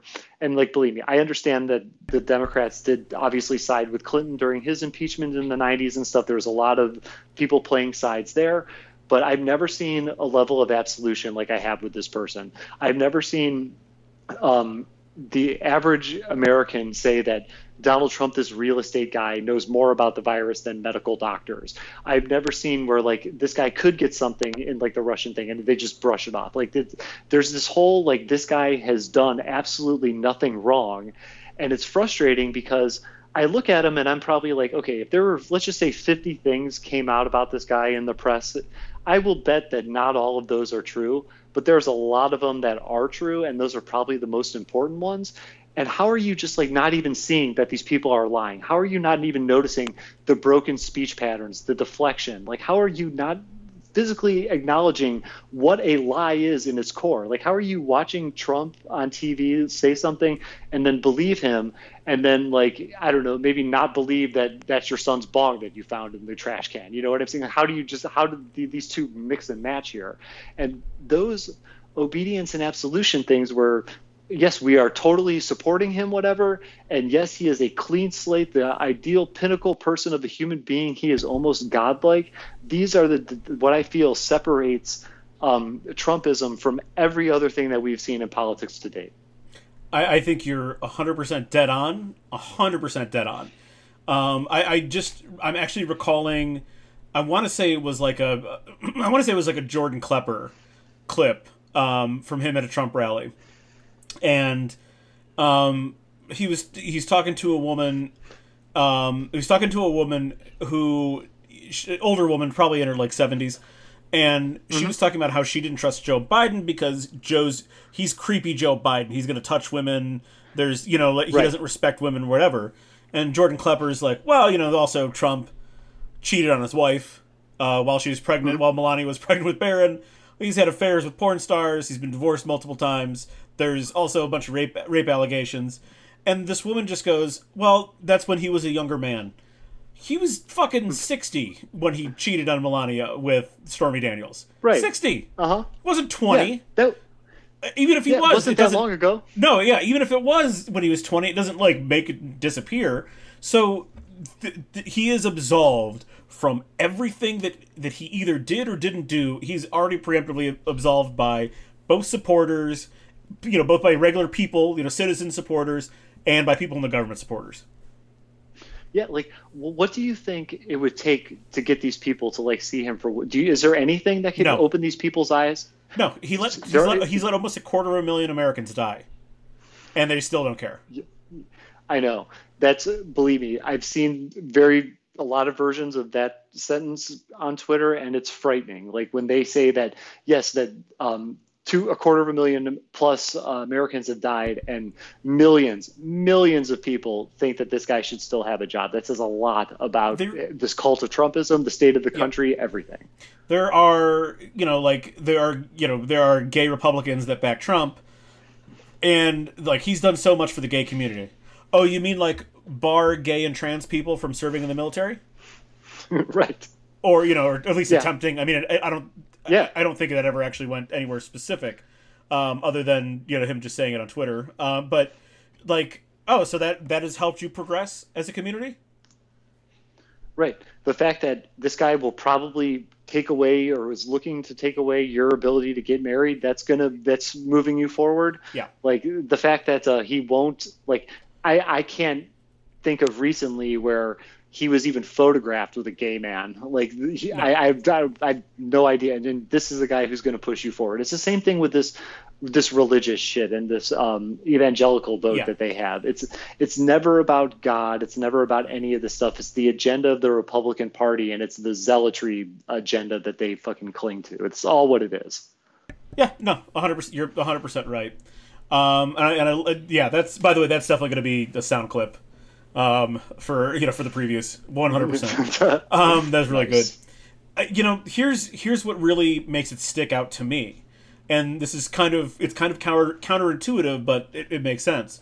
The defining feature for me of Trumpism, you know, besides the childishness, but like, or I should say, not the defining feature, but what sets it apart, besides the childishness, um, is that there isn't a singular identity. You and I could walk down the street and pick out a Bernie progressive. You and I could walk down the street and pick out some like hardcore Tea Partier. How do you pick out a Trumper necessarily? Unless they're waving a flag around or they're in public without a mask or something. That, that's a little bit different now, but uh, we're talking you have the gun nuts that are Trumpers, mm-hmm. regular conservatives that are establishment conservatives that are just falling in line that are Trumpers. Um, you have a lot of people that are new to politics. They have no real, um, they have no real foothold on like what American politics should look like. Um, younger people that have no idea what, what it looked like in the 90s and the t- early 2000s. This is their first introduction to it. So you have those people that are kind of that are kind of captured by it. You have groups of out and proud racists that are that make up a big chunk of the part of, of, of the Trumpism uh, cult or collective. You have a bunch of opportunists uh, that that make up another big chunk of uh, of this collective. People that are people that are mi- maybe minor celebrities uh, or wannabe celebrities that have clamped onto the Trump train to become like Trump rappers and Trump artists and Trump, you know, fill in the blank. They're clearly Right. just taking an opportunity to boost their social media profiles, basically.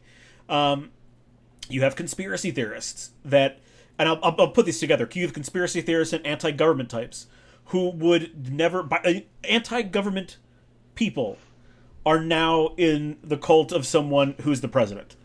Um, and then, uh, you know, because he is not your typical political figure, right? He's not a government figure.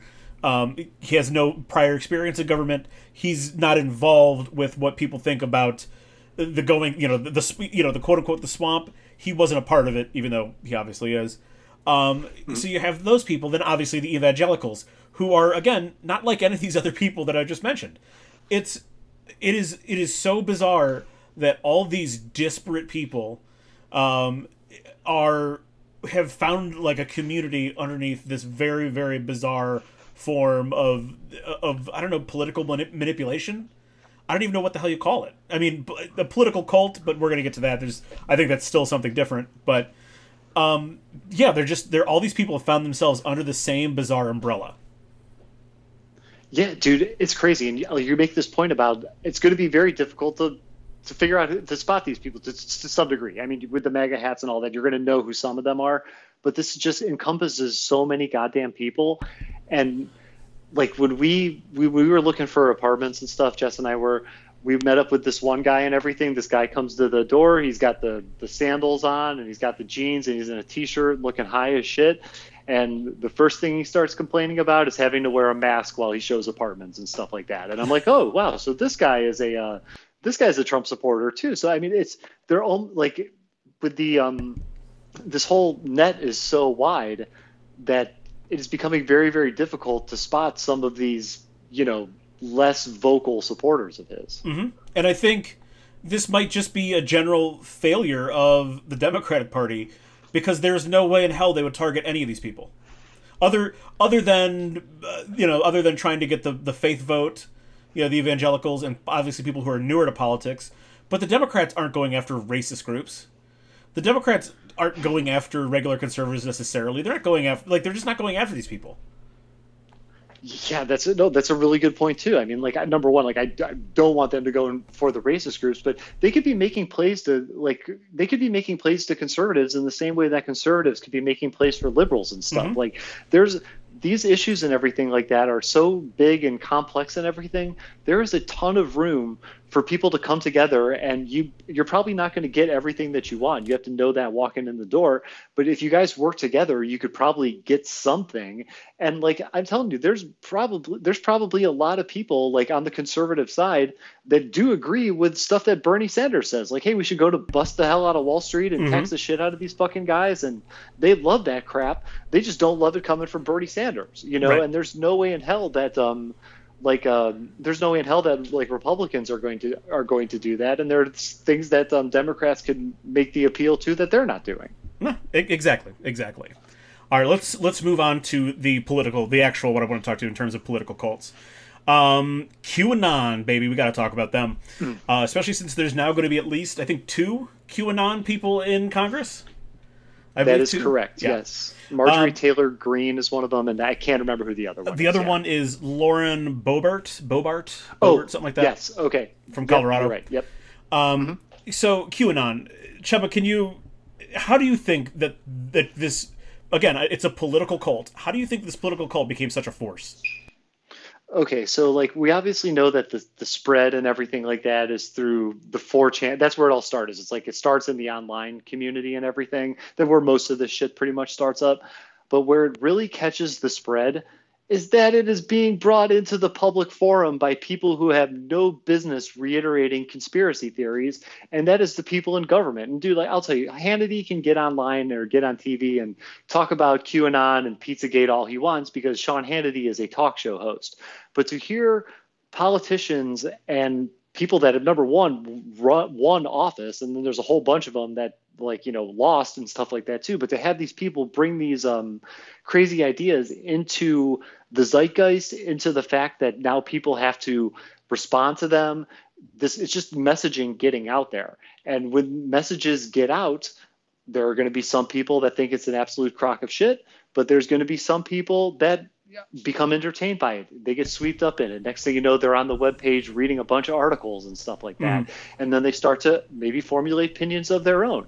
And it is just this this megaphone, this avalanche, this whatever you want to call it, smorgasbord of information that never ever ends, and it's just keep on being reinforced over and over and over again. So you could basically go see uh, Marjorie Taylor Greene, you know, go there. She'll or you could watch her on YouTube or something. She says something that about QAnon that strikes your interest because who, yeah, a pizza place running a pedophile ring or whatever they're talking about, who wouldn't? Those are things that are going to grab your ears and then you go online and and then you just slowly slowly slowly go down the rabbit hole.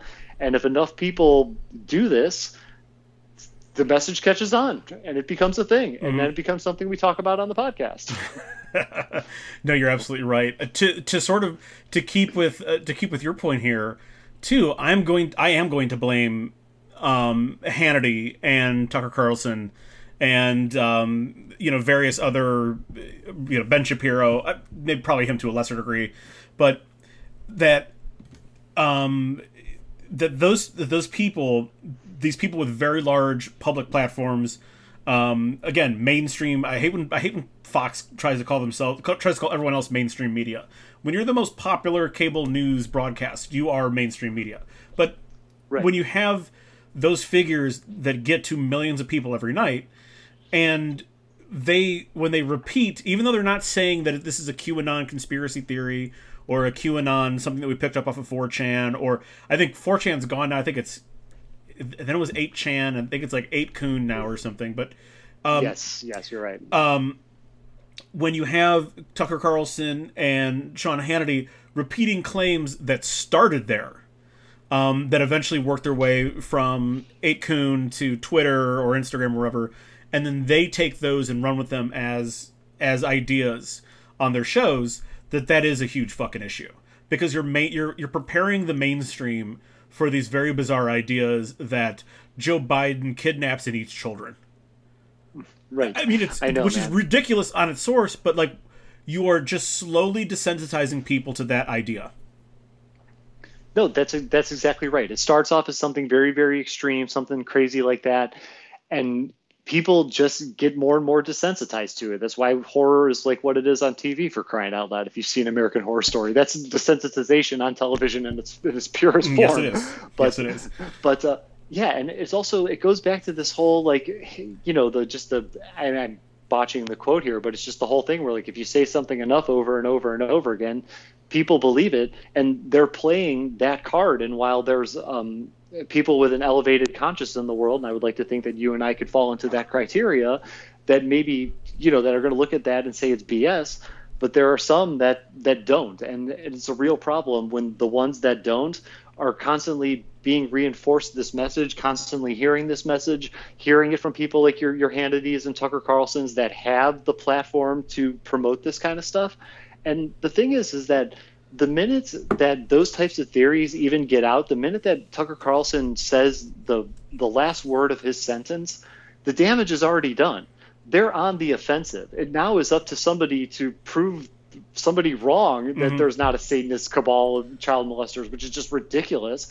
But the fact that it's out there, the fact that people believe it, and the fact that your only real retort is like, "Yeah, this is complete bullshit," that might not be good enough for some people, and then that forces the that forces the belief structure even stronger. No, you're exactly right. It's I, I like that idea that that that this that the ideas that QAnon in general they get to almost always play offense because there is mm-hmm. no they have no responsibility for the burden of proof. So they get to be on offense all the time. I like the way you put that.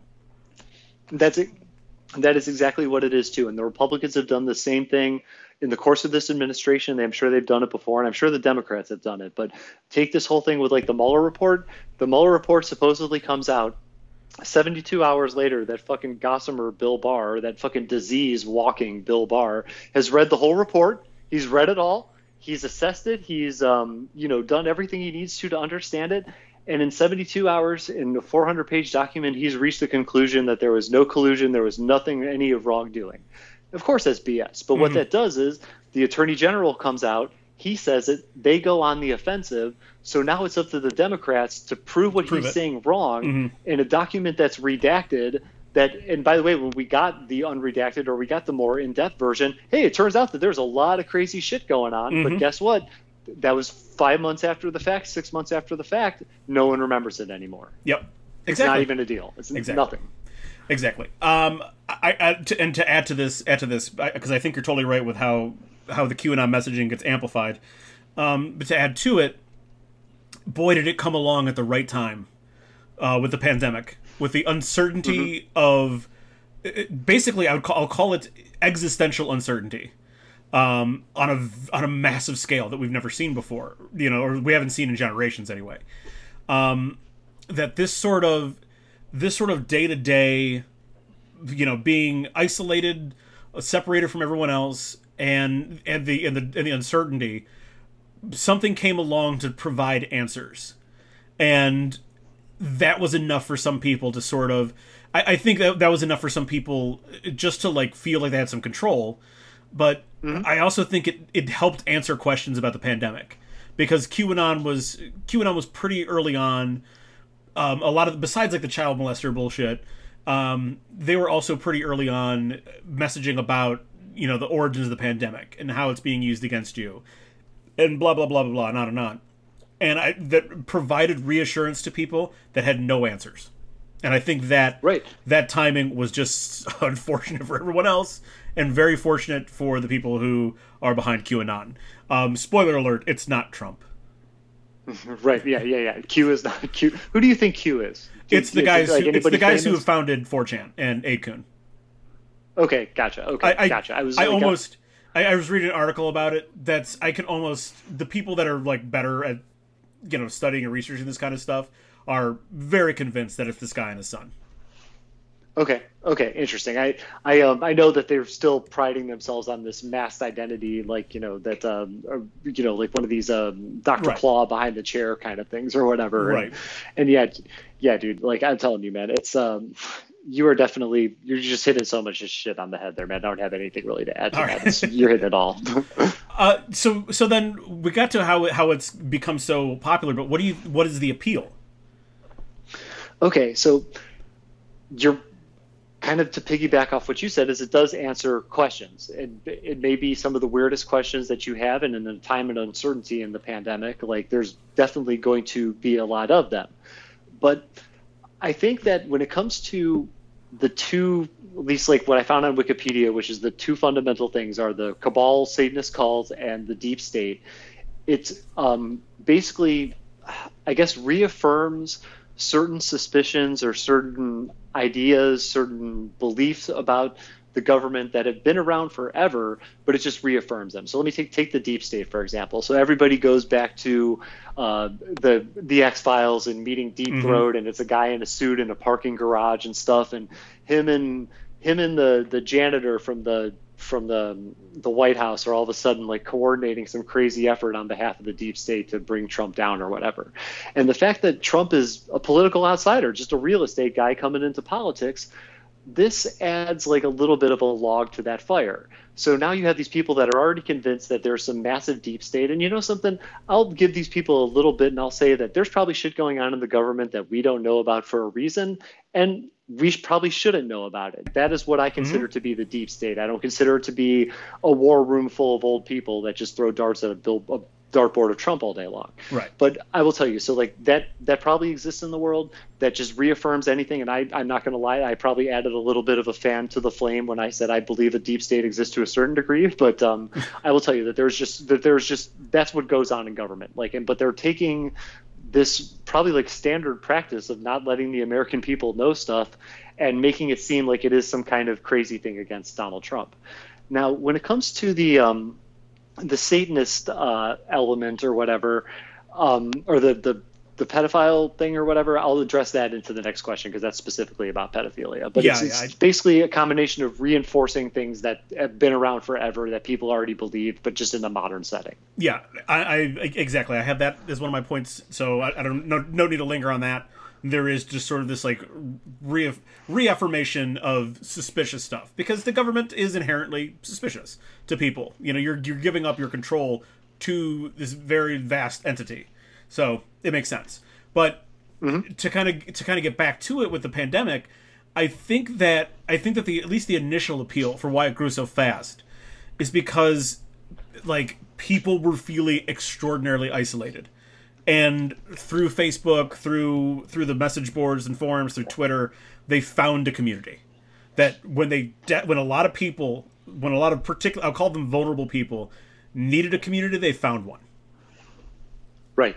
Yeah, that's right. The isolationist element, the wanting to be a part of something, the maybe even so much as just missing conversation in general because you are on lockdown, that could do shit to people. I, I mean, thank God, like you know, uh, like Jess is here and stuff like that. So I mean, I had another human body with me during the the, the time of this crisis. But if I was alone, I, I'm I will personally tell you, I'm not going on QAnon or any of that stuff, but like I would definitely have a longing for some type of acceptance, some type of conversation, some type of way for me to maybe vent any type of feelings or thoughts or emotions that I have. And there, I may be less vulnerable than most, and that is a mm-hmm. check in the plus column for me, but there aren't people there's a lot of people in the world that aren't aren't like you and I and stuff like that and I'm, I'm you know I I don't want to like necessarily say that these people like are just horrible shitty human beings in general I want to believe that at their core maybe they're not and they're just kind of wrapped up in something maybe just something caught them on at the right time but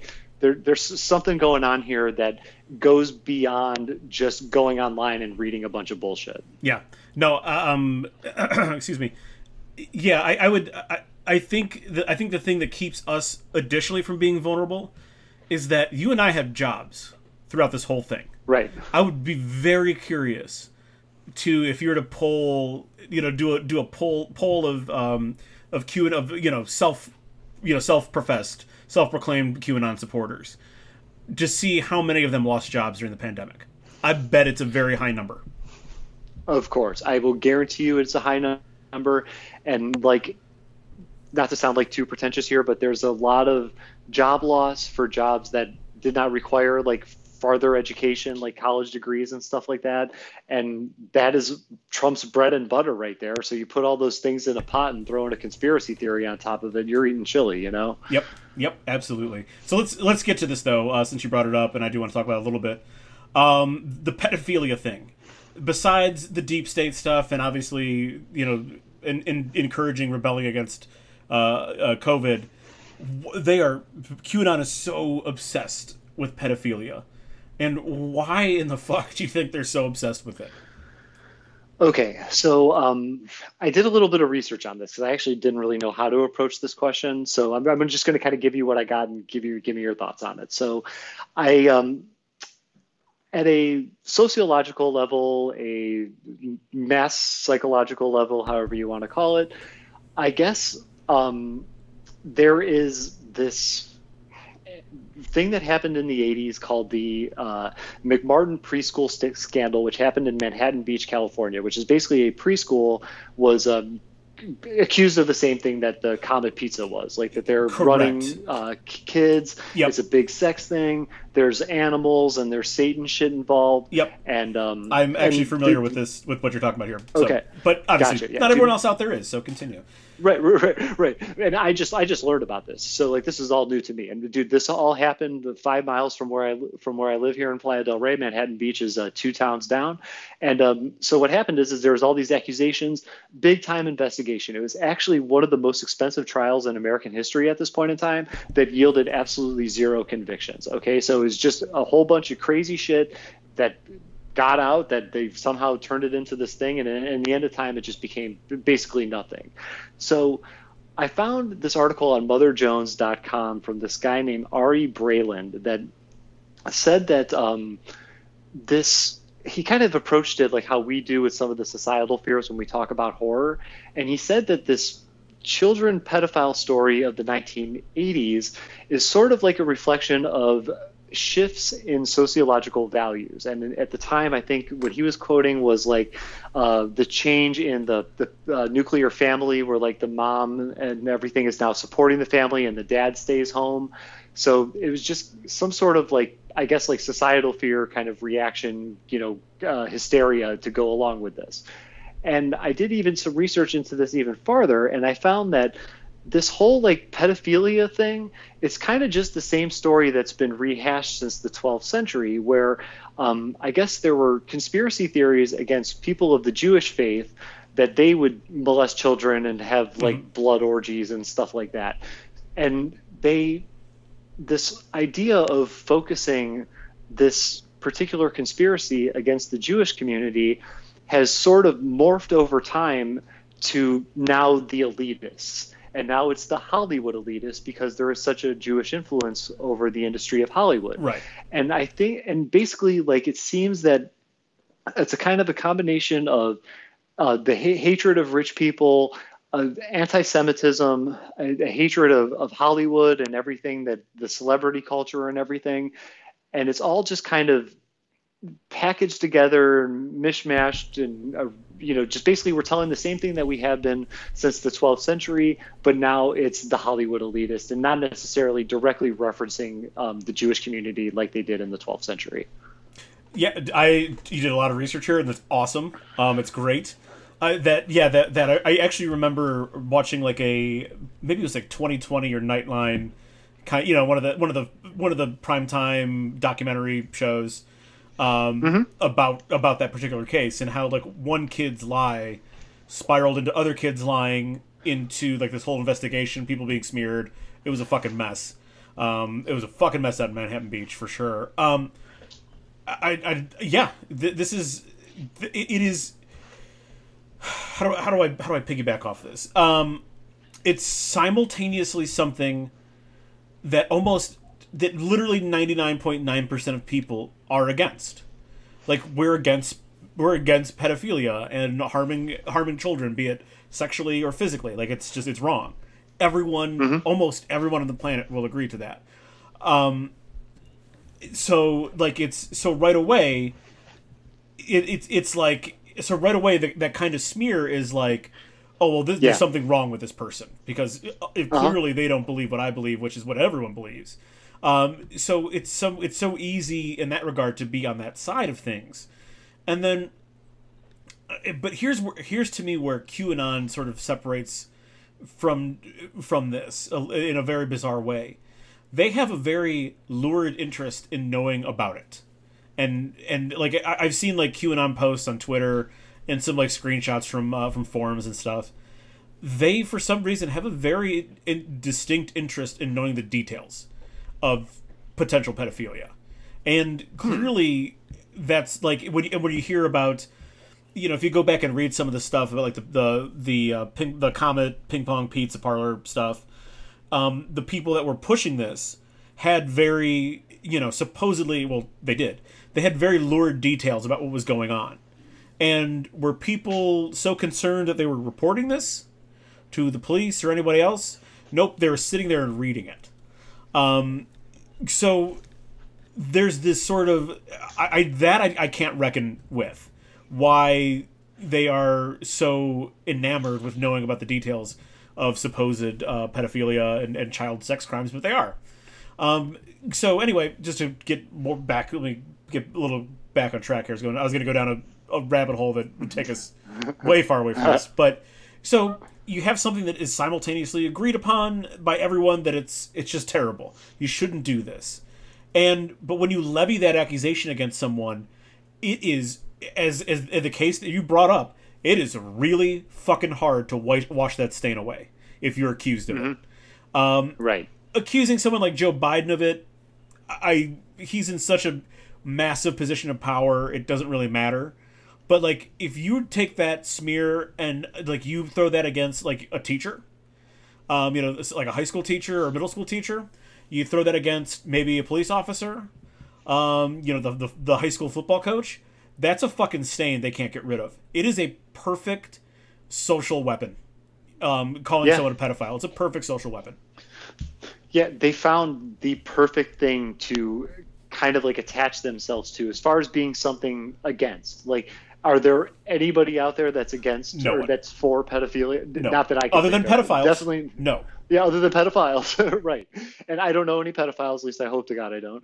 Um, but um, yeah, I will tell you, man. Like that is like one of those things that's like super, super, super concrete. And you would think that even things like, hey, the environment, like us, like being able to live and breathe and stuff like that, you would think something like that might be a little bit more concrete.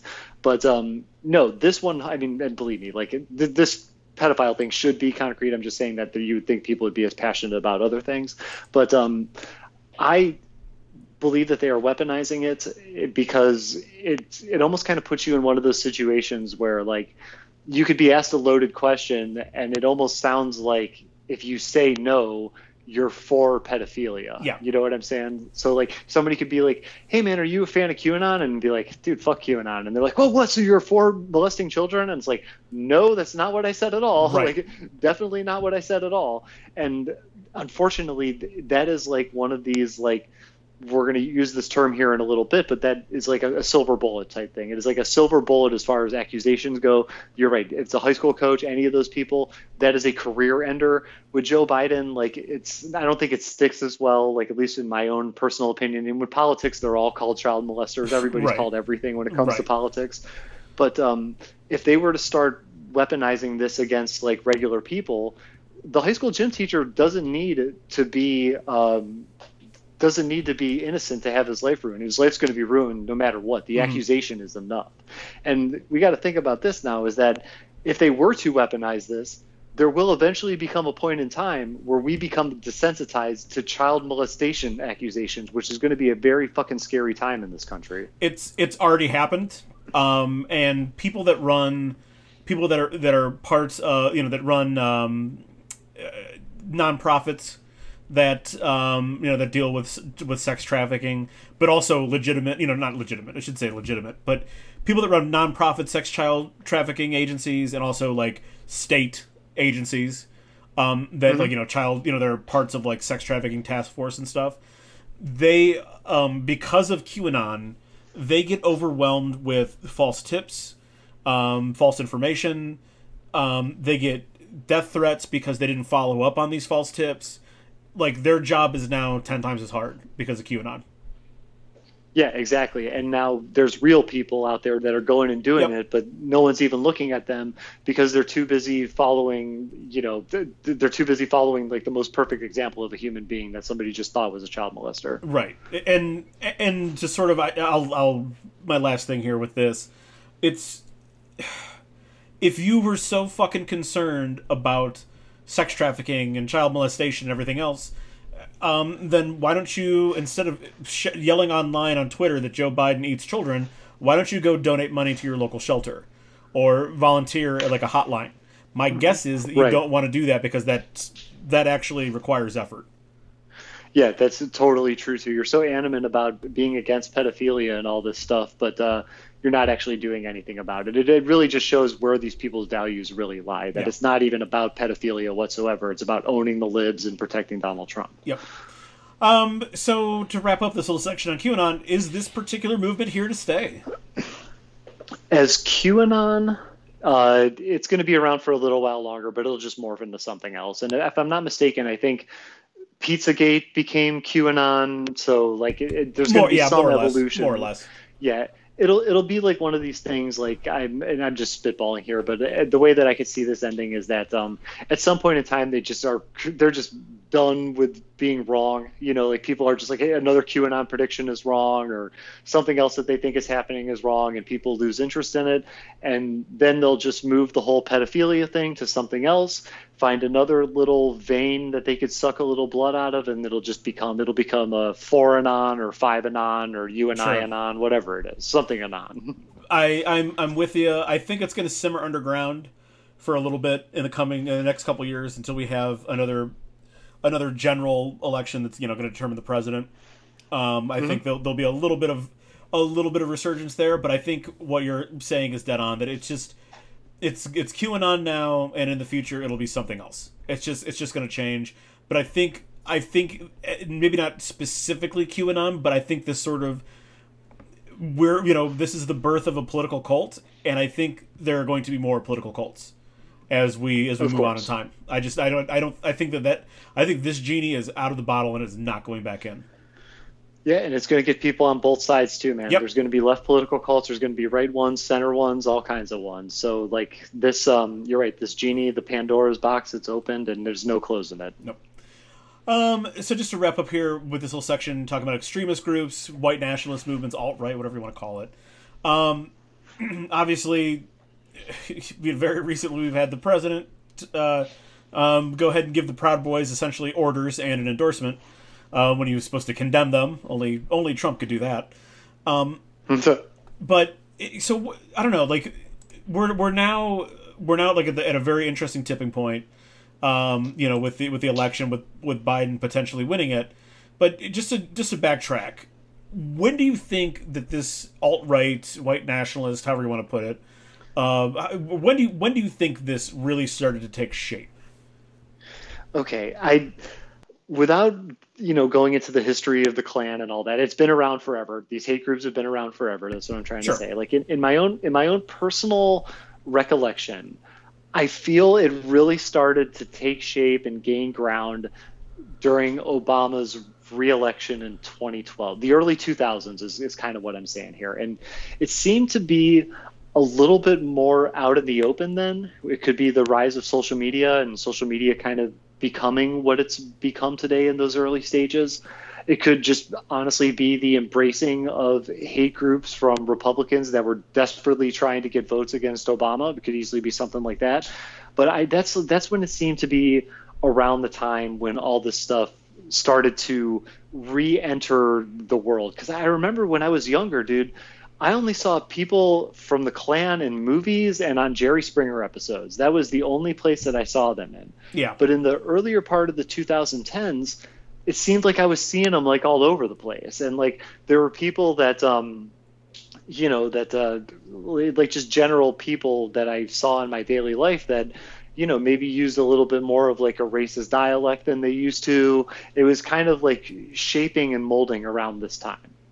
Yeah, I, I'm in agreement with you there. There's there is a literal start point to the term alt right, um, the alternative right. Um, Richard Spencer um, coined that term back in 2014 on his. Okay. I, I forgot what his magazine, what his e-zine was, or his, you know, his online magazine was, or maybe maybe it still exists. But um, so there's like a, I mean, there is a literal start point for it, but I I still don't think this movement takes shape, and and also you can add into it, they kind of got amplified because of this whole thing that really it, it became this is probably an early look at what Twitter does to to uh, controversial topics. Um, but there's this thing called GamerGate um, that had to do like a lot of people don't actually even know what it's about still. Um, it, it's this like multifaceted problem that had to do with like access, female access to video gaming, um, female video gamers themselves, um, female video game journalists. But it's not really the point. They just Richard Spencer and his crew and the alt right crew jumped on this early um, to amplify their voices. But I I really think I really think this takes shape in in 2015 where you where you get we're getting to the end of Obama's you know Obama's second term and we have this lineup of we have you you hit you you you kind of tease what I was, was going to get into. You have this lineup of Republican candidates who will literally let anyone anyone that will pay them attention and help them with help them uh, help them with their social media presence and capturing that particular um, that particular voting block, if you will. I don't I know social media isn't a voting block, but social media users to get more into that particular voting block.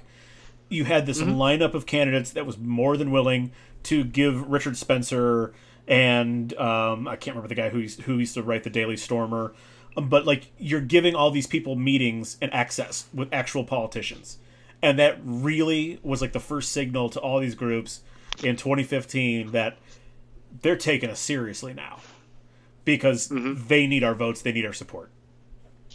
Yeah, I'm telling you, man, it's just when Obama was such a fucking rock star, like such a goddamn rock star. And I, I will tell you, he came in at a time where, like, not only was he a fucking rock star, but he came in at a time where, like, change was, we needed it with, with Bush and everything. Mm-hmm. So the way that um, the way that Obama had this you know kind of influence over the country and this presence like there's a that that dominance no less like to you know to basically run the table two times in a row there's a lot of people that are going to reach for whatever they possibly can because that person is it's not a racist asshole. That's a vote. You know yep. what i'm saying? Like forget the fact that this guy's got a bunch of guns and probably will is probably planning to murder innocent people in some way shape or form. That vote and they, hey he's got a whole like little group of guys. What if exactly. i what if he tells them to vote for me too? That's five votes now. That's all what these people are. And they they they played a dangerous game and uh, they won in they they won this game in 2016 well hopefully they will lose in 2020 but um, you know this was this was their call to arms as if, as if obama reignited this passion in politics on the left the right had to do the same thing and unfortunately they made deals with the wrong kind of people yep Exactly. Exactly. Hundred percent. So why? So then, why do you think these hate groups are growing in popularity and notoriety? And I will say, pop. It's not that they're like becoming like people aren't like, man, fucking Proud Boys are cool. But I mean, more people know about them than before. That like they are they are like you you can turn on the news and like hear something about them now whereas years years past you didn't hear anything about them. So why do you why do you think that that this kind of phenomenon is taking place? Okay, well, because the um, it, it, starts with the fact, like what I said before, that the you know the Republicans they they planted these seeds for the sake of their vote. So now these people are these people are at least accepted by somebody, as before they weren't really like accepted by any basically no one that's going on TV to debate somebody in front of public or hold office, no less. Not like at least in that way. They weren't being gaslighted, which um which is the term. One of the best ways that I think I could answer this question is through gaslighting. They didn't have that. Now they do have uh, politicians going on camp, going there, not even devout, uh, saying bad things about white supremacists. You have good people on both sides. You don't have the language that is firm and direct saying, hey, white supremacists, fuck off. You don't have that. And even if you did, things in this political climate are so crazy. I will guarantee you that if Trump were to get up uh, at any point in time and say, yeah, white supremacists fucking suck, I will guarantee you that what the white supremacists are hearing is that, yeah, he really still likes us. He's just saying that right now. Yeah, you know, and it's, it's, because It's that's how, yeah, it's a code and how crazy this like political climate is, and it is all rooted in the fact that these Republicans made this deal with the devil. And now they can't go anywhere. Like these people, there's what are these people going to do? Like retreat? No, they were in retreat for the long, and in their minds, they were in retreat for the longest time. This is one of the biggest victories you can hand a white supremacist group, other than just basically a whole bunch of innocent minorities lined up to slaughter. It's disgusting. Yeah, no, you're you- you're 100 percent right. You're 100 percent right. I, I want to. Here's what I want to add to it. I want to add to it a kind of business idea to it that their their marketing and outreach is better than it was previously. That mm-hmm. these, you know, obviously the Klan is something different than really what we're talking about, but these sort of groups, they, you know, angry white men is what they wanted but they've realized that like you know you can't just have neo Nazis in these groups and expect to gain membership to gain a big membership and to gain uh, ex- political acceptance. So they've diversified themselves into picking up like the you know the Second Amendment proponents, anti-government activists, um, just in general Yep. disenfranchised men. Um, I, I think there's a this is a big one. People who want to play soldier. Um, that's a Yeah. really big one. Um, General misogynists, people that just don't want, you know, that are uh, kind of against the feminist movement. Um, Chema, there are minority groups that are involved with the Proud Boys. One of the Proud Boys leaders is a black Cuban guy. I did know that. Yes, you bet. and you know and you know people like Milo Yiannopoulos and there's some other like prominent gay people that align themselves with hate groups. So they realized that like they we can't just have these like angry white Midwesterners to fill our ranks. We if we want to if we want to expand and we want to be more relevant, we have to pick up people from other sources. And like I I have there's someone that I know who is involved who or at least pledges like some kind of at least social media allegiance to like the Boogaloo movement and the Three Percenters. Those groups aren't inherently racist. In fact, there's a lot of black, um, uh, you know, African American and uh, Latin Boogaloo people, Boogaloo boys or whatever they call, whatever they call themselves, but that's still sort of an inroad into, or uh, maybe it's a gateway drug, if you will. It's a gateway to then joining a more hardcore right wing group. Yes, of course. It's like they somehow find a way to hook you in with something. It's like come for the barbecue and stay for the anti-government, radical, all this kind of stuff. Right. Because you're right. It can't just be angry white dudes. It, it can't be that. Like the image of the, the the the Klan and everything, and just angry white guys and everything. It can't be that anymore because people don't want to associate with that. And like I'm telling you, at some point in time, like if um your your business model is basically relying on a fresh group of white people every single year to buy into your bullshit and that's not going to become the case as more and more people become educated more and more people have access to information through the internet and stuff like that. Like it's just like you need to diversify a little bit and at some point in time like i feel it's almost going to be like fight club where you have these uh you have the racist branch you have the uh, the african american branch the latino branch like they're all hanging out doing their thing and all of a sudden they just get the message from uh they get the message from the master and next thing you know you have a united you have a united front of uh, racists finally putting aside everything to uh to to kill something else. Mm-hmm. Yeah, Chema, we're we're Yep. li- like it's it's just to me it's like really sad that it's really sad that like th- you and I can sit here and pick apart these sort of tactics because that's what they are. They're tactics that any company would use, that Coca Cola would use to reach more people to buy their products. It's the same course. thing. It's the exact same thing. all this stuff is all the same thing over and over again if you were to take uh, images of nazi germany and rallies and what all that stuff looked like those images are pretty much on point with even what we see today and that's not that's, that's not saying that that's all for trump i'm talking like the images of large flags and just the, the presentation of things and the pageantry those are all out of nazi germany dude like those the nazis like they, they just knew population control and, and information manipulation and Yeah. everything they basically turned it into an art form They did. They absolutely did. Um, so Chema, is there is there a silver bullet to sort of quell the rising strength of these hate groups? Okay, a silver bullet.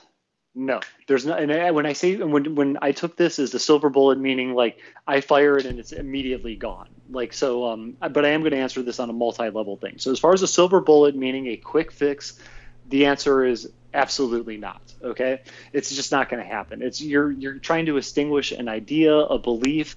It is a world of difference than trying to extinguish the snap bracelet. Okay, like the snap bracelet became unfashionable within a year.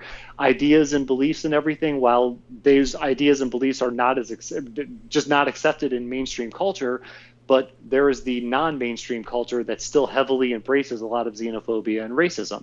So it's just not happening in a form of a silver bullet there are two things that um, I think could quell it, maybe calm it down a little bit. But it's one of them is prosperity. If everybody is feeling prosperous, if everybody's got money, and if everybody's got PlayStation Five and is eating ribs all the time because they can afford it and stuff, no one's going to be angry about anything. But at the same time, knowing America and knowing our capitalistic and all the, com- the, companies and the different viewpoints and everything that are out there, social media, prosperity will probably only bring a sense of paranoia because everybody now has money is going to be worried about other people taking it. So I don't necessarily think prosperity is going to be a a cure, but it might be something that stifles it a little bit. And if I was going to offer one other thing that um, that would totally kind of calm things down a little bit, hands down, alien invasion. Squid monster coming out of Madison Square Garden. If people are so angry at something else, they might stop being angry about this. But th- that's those are the only three plausible situations I, I could think of. I gotcha. I gotcha. I, I totally understand.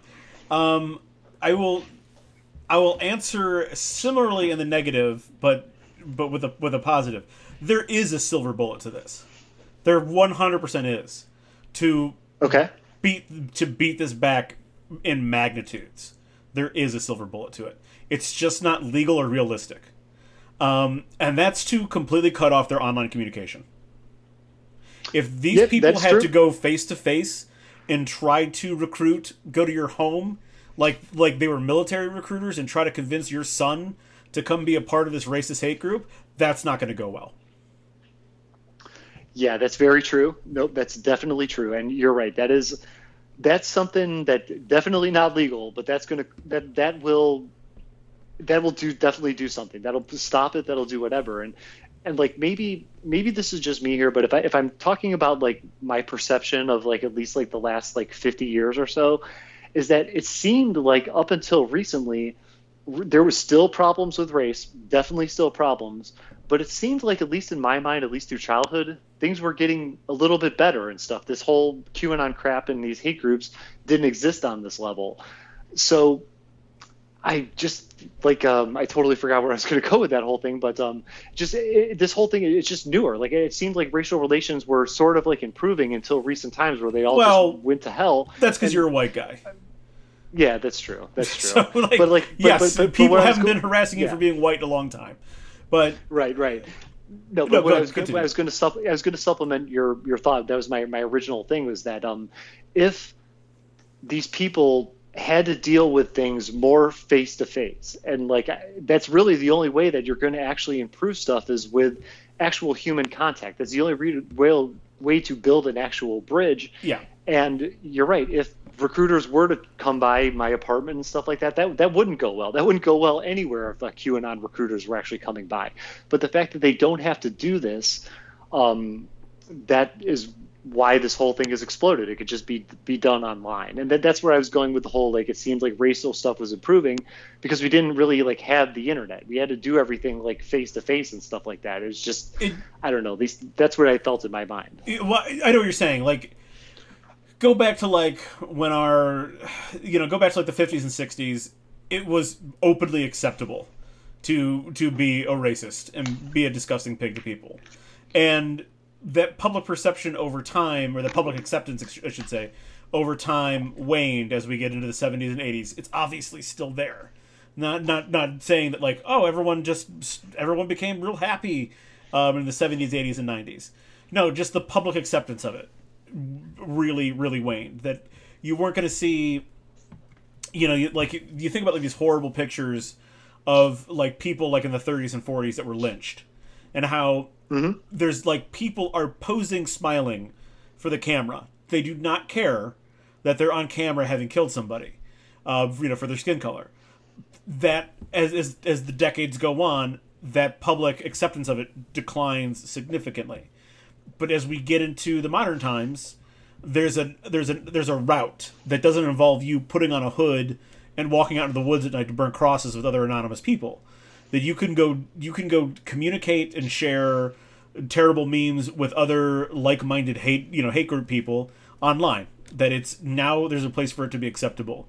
And if you fucking were to figure out a way to shut off that communication between these people, it would be really difficult to recruit so many people no, you're definitely right, dude. Cut that shit off at the source. Cut the stop the spread, basically. Yeah. Um.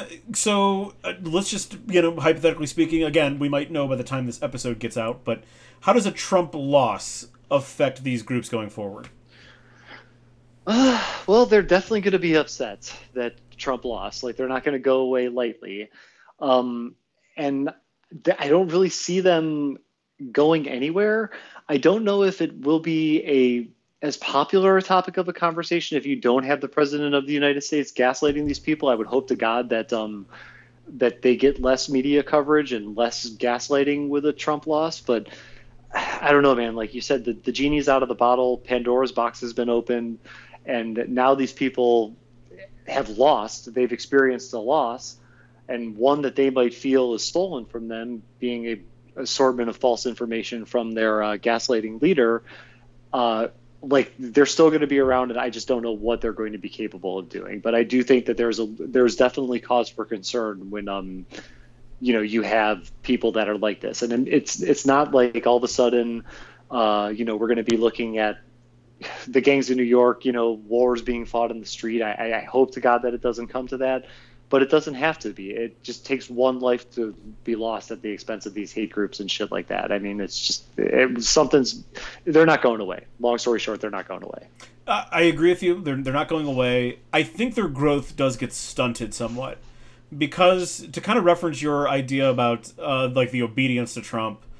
Um, I think you know if Trump loses, and so you have like the you have the you know one person who isn't going to be echoing Proud Boy and um, Proud Boy talking points and other hate group talking points. You know, like I forgot some of the other three percenter talking points, whatever else.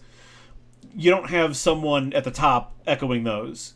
That down ballot Republicans, you know, looking for seats that established Republicans in the Senate and, and, and in Congress and in uh, House of Representatives, they won't be echoing those messages either, or at least they won't be as forgiving to someone who's you know, to to to Richard Spencer coming to their front door trying to get you know trying to get an invite in you know with this particular congressman or something. It's just not going to happen anymore if Trump loses. Yeah, that's a really really good point. The whole like obedience thing, this these kinds of things, not dying but being sick as a result of him not being around is is completely completely believable for sure, definitely. And let's hope to God that that him going away maybe does quell some of this shit. Hopefully, hopefully.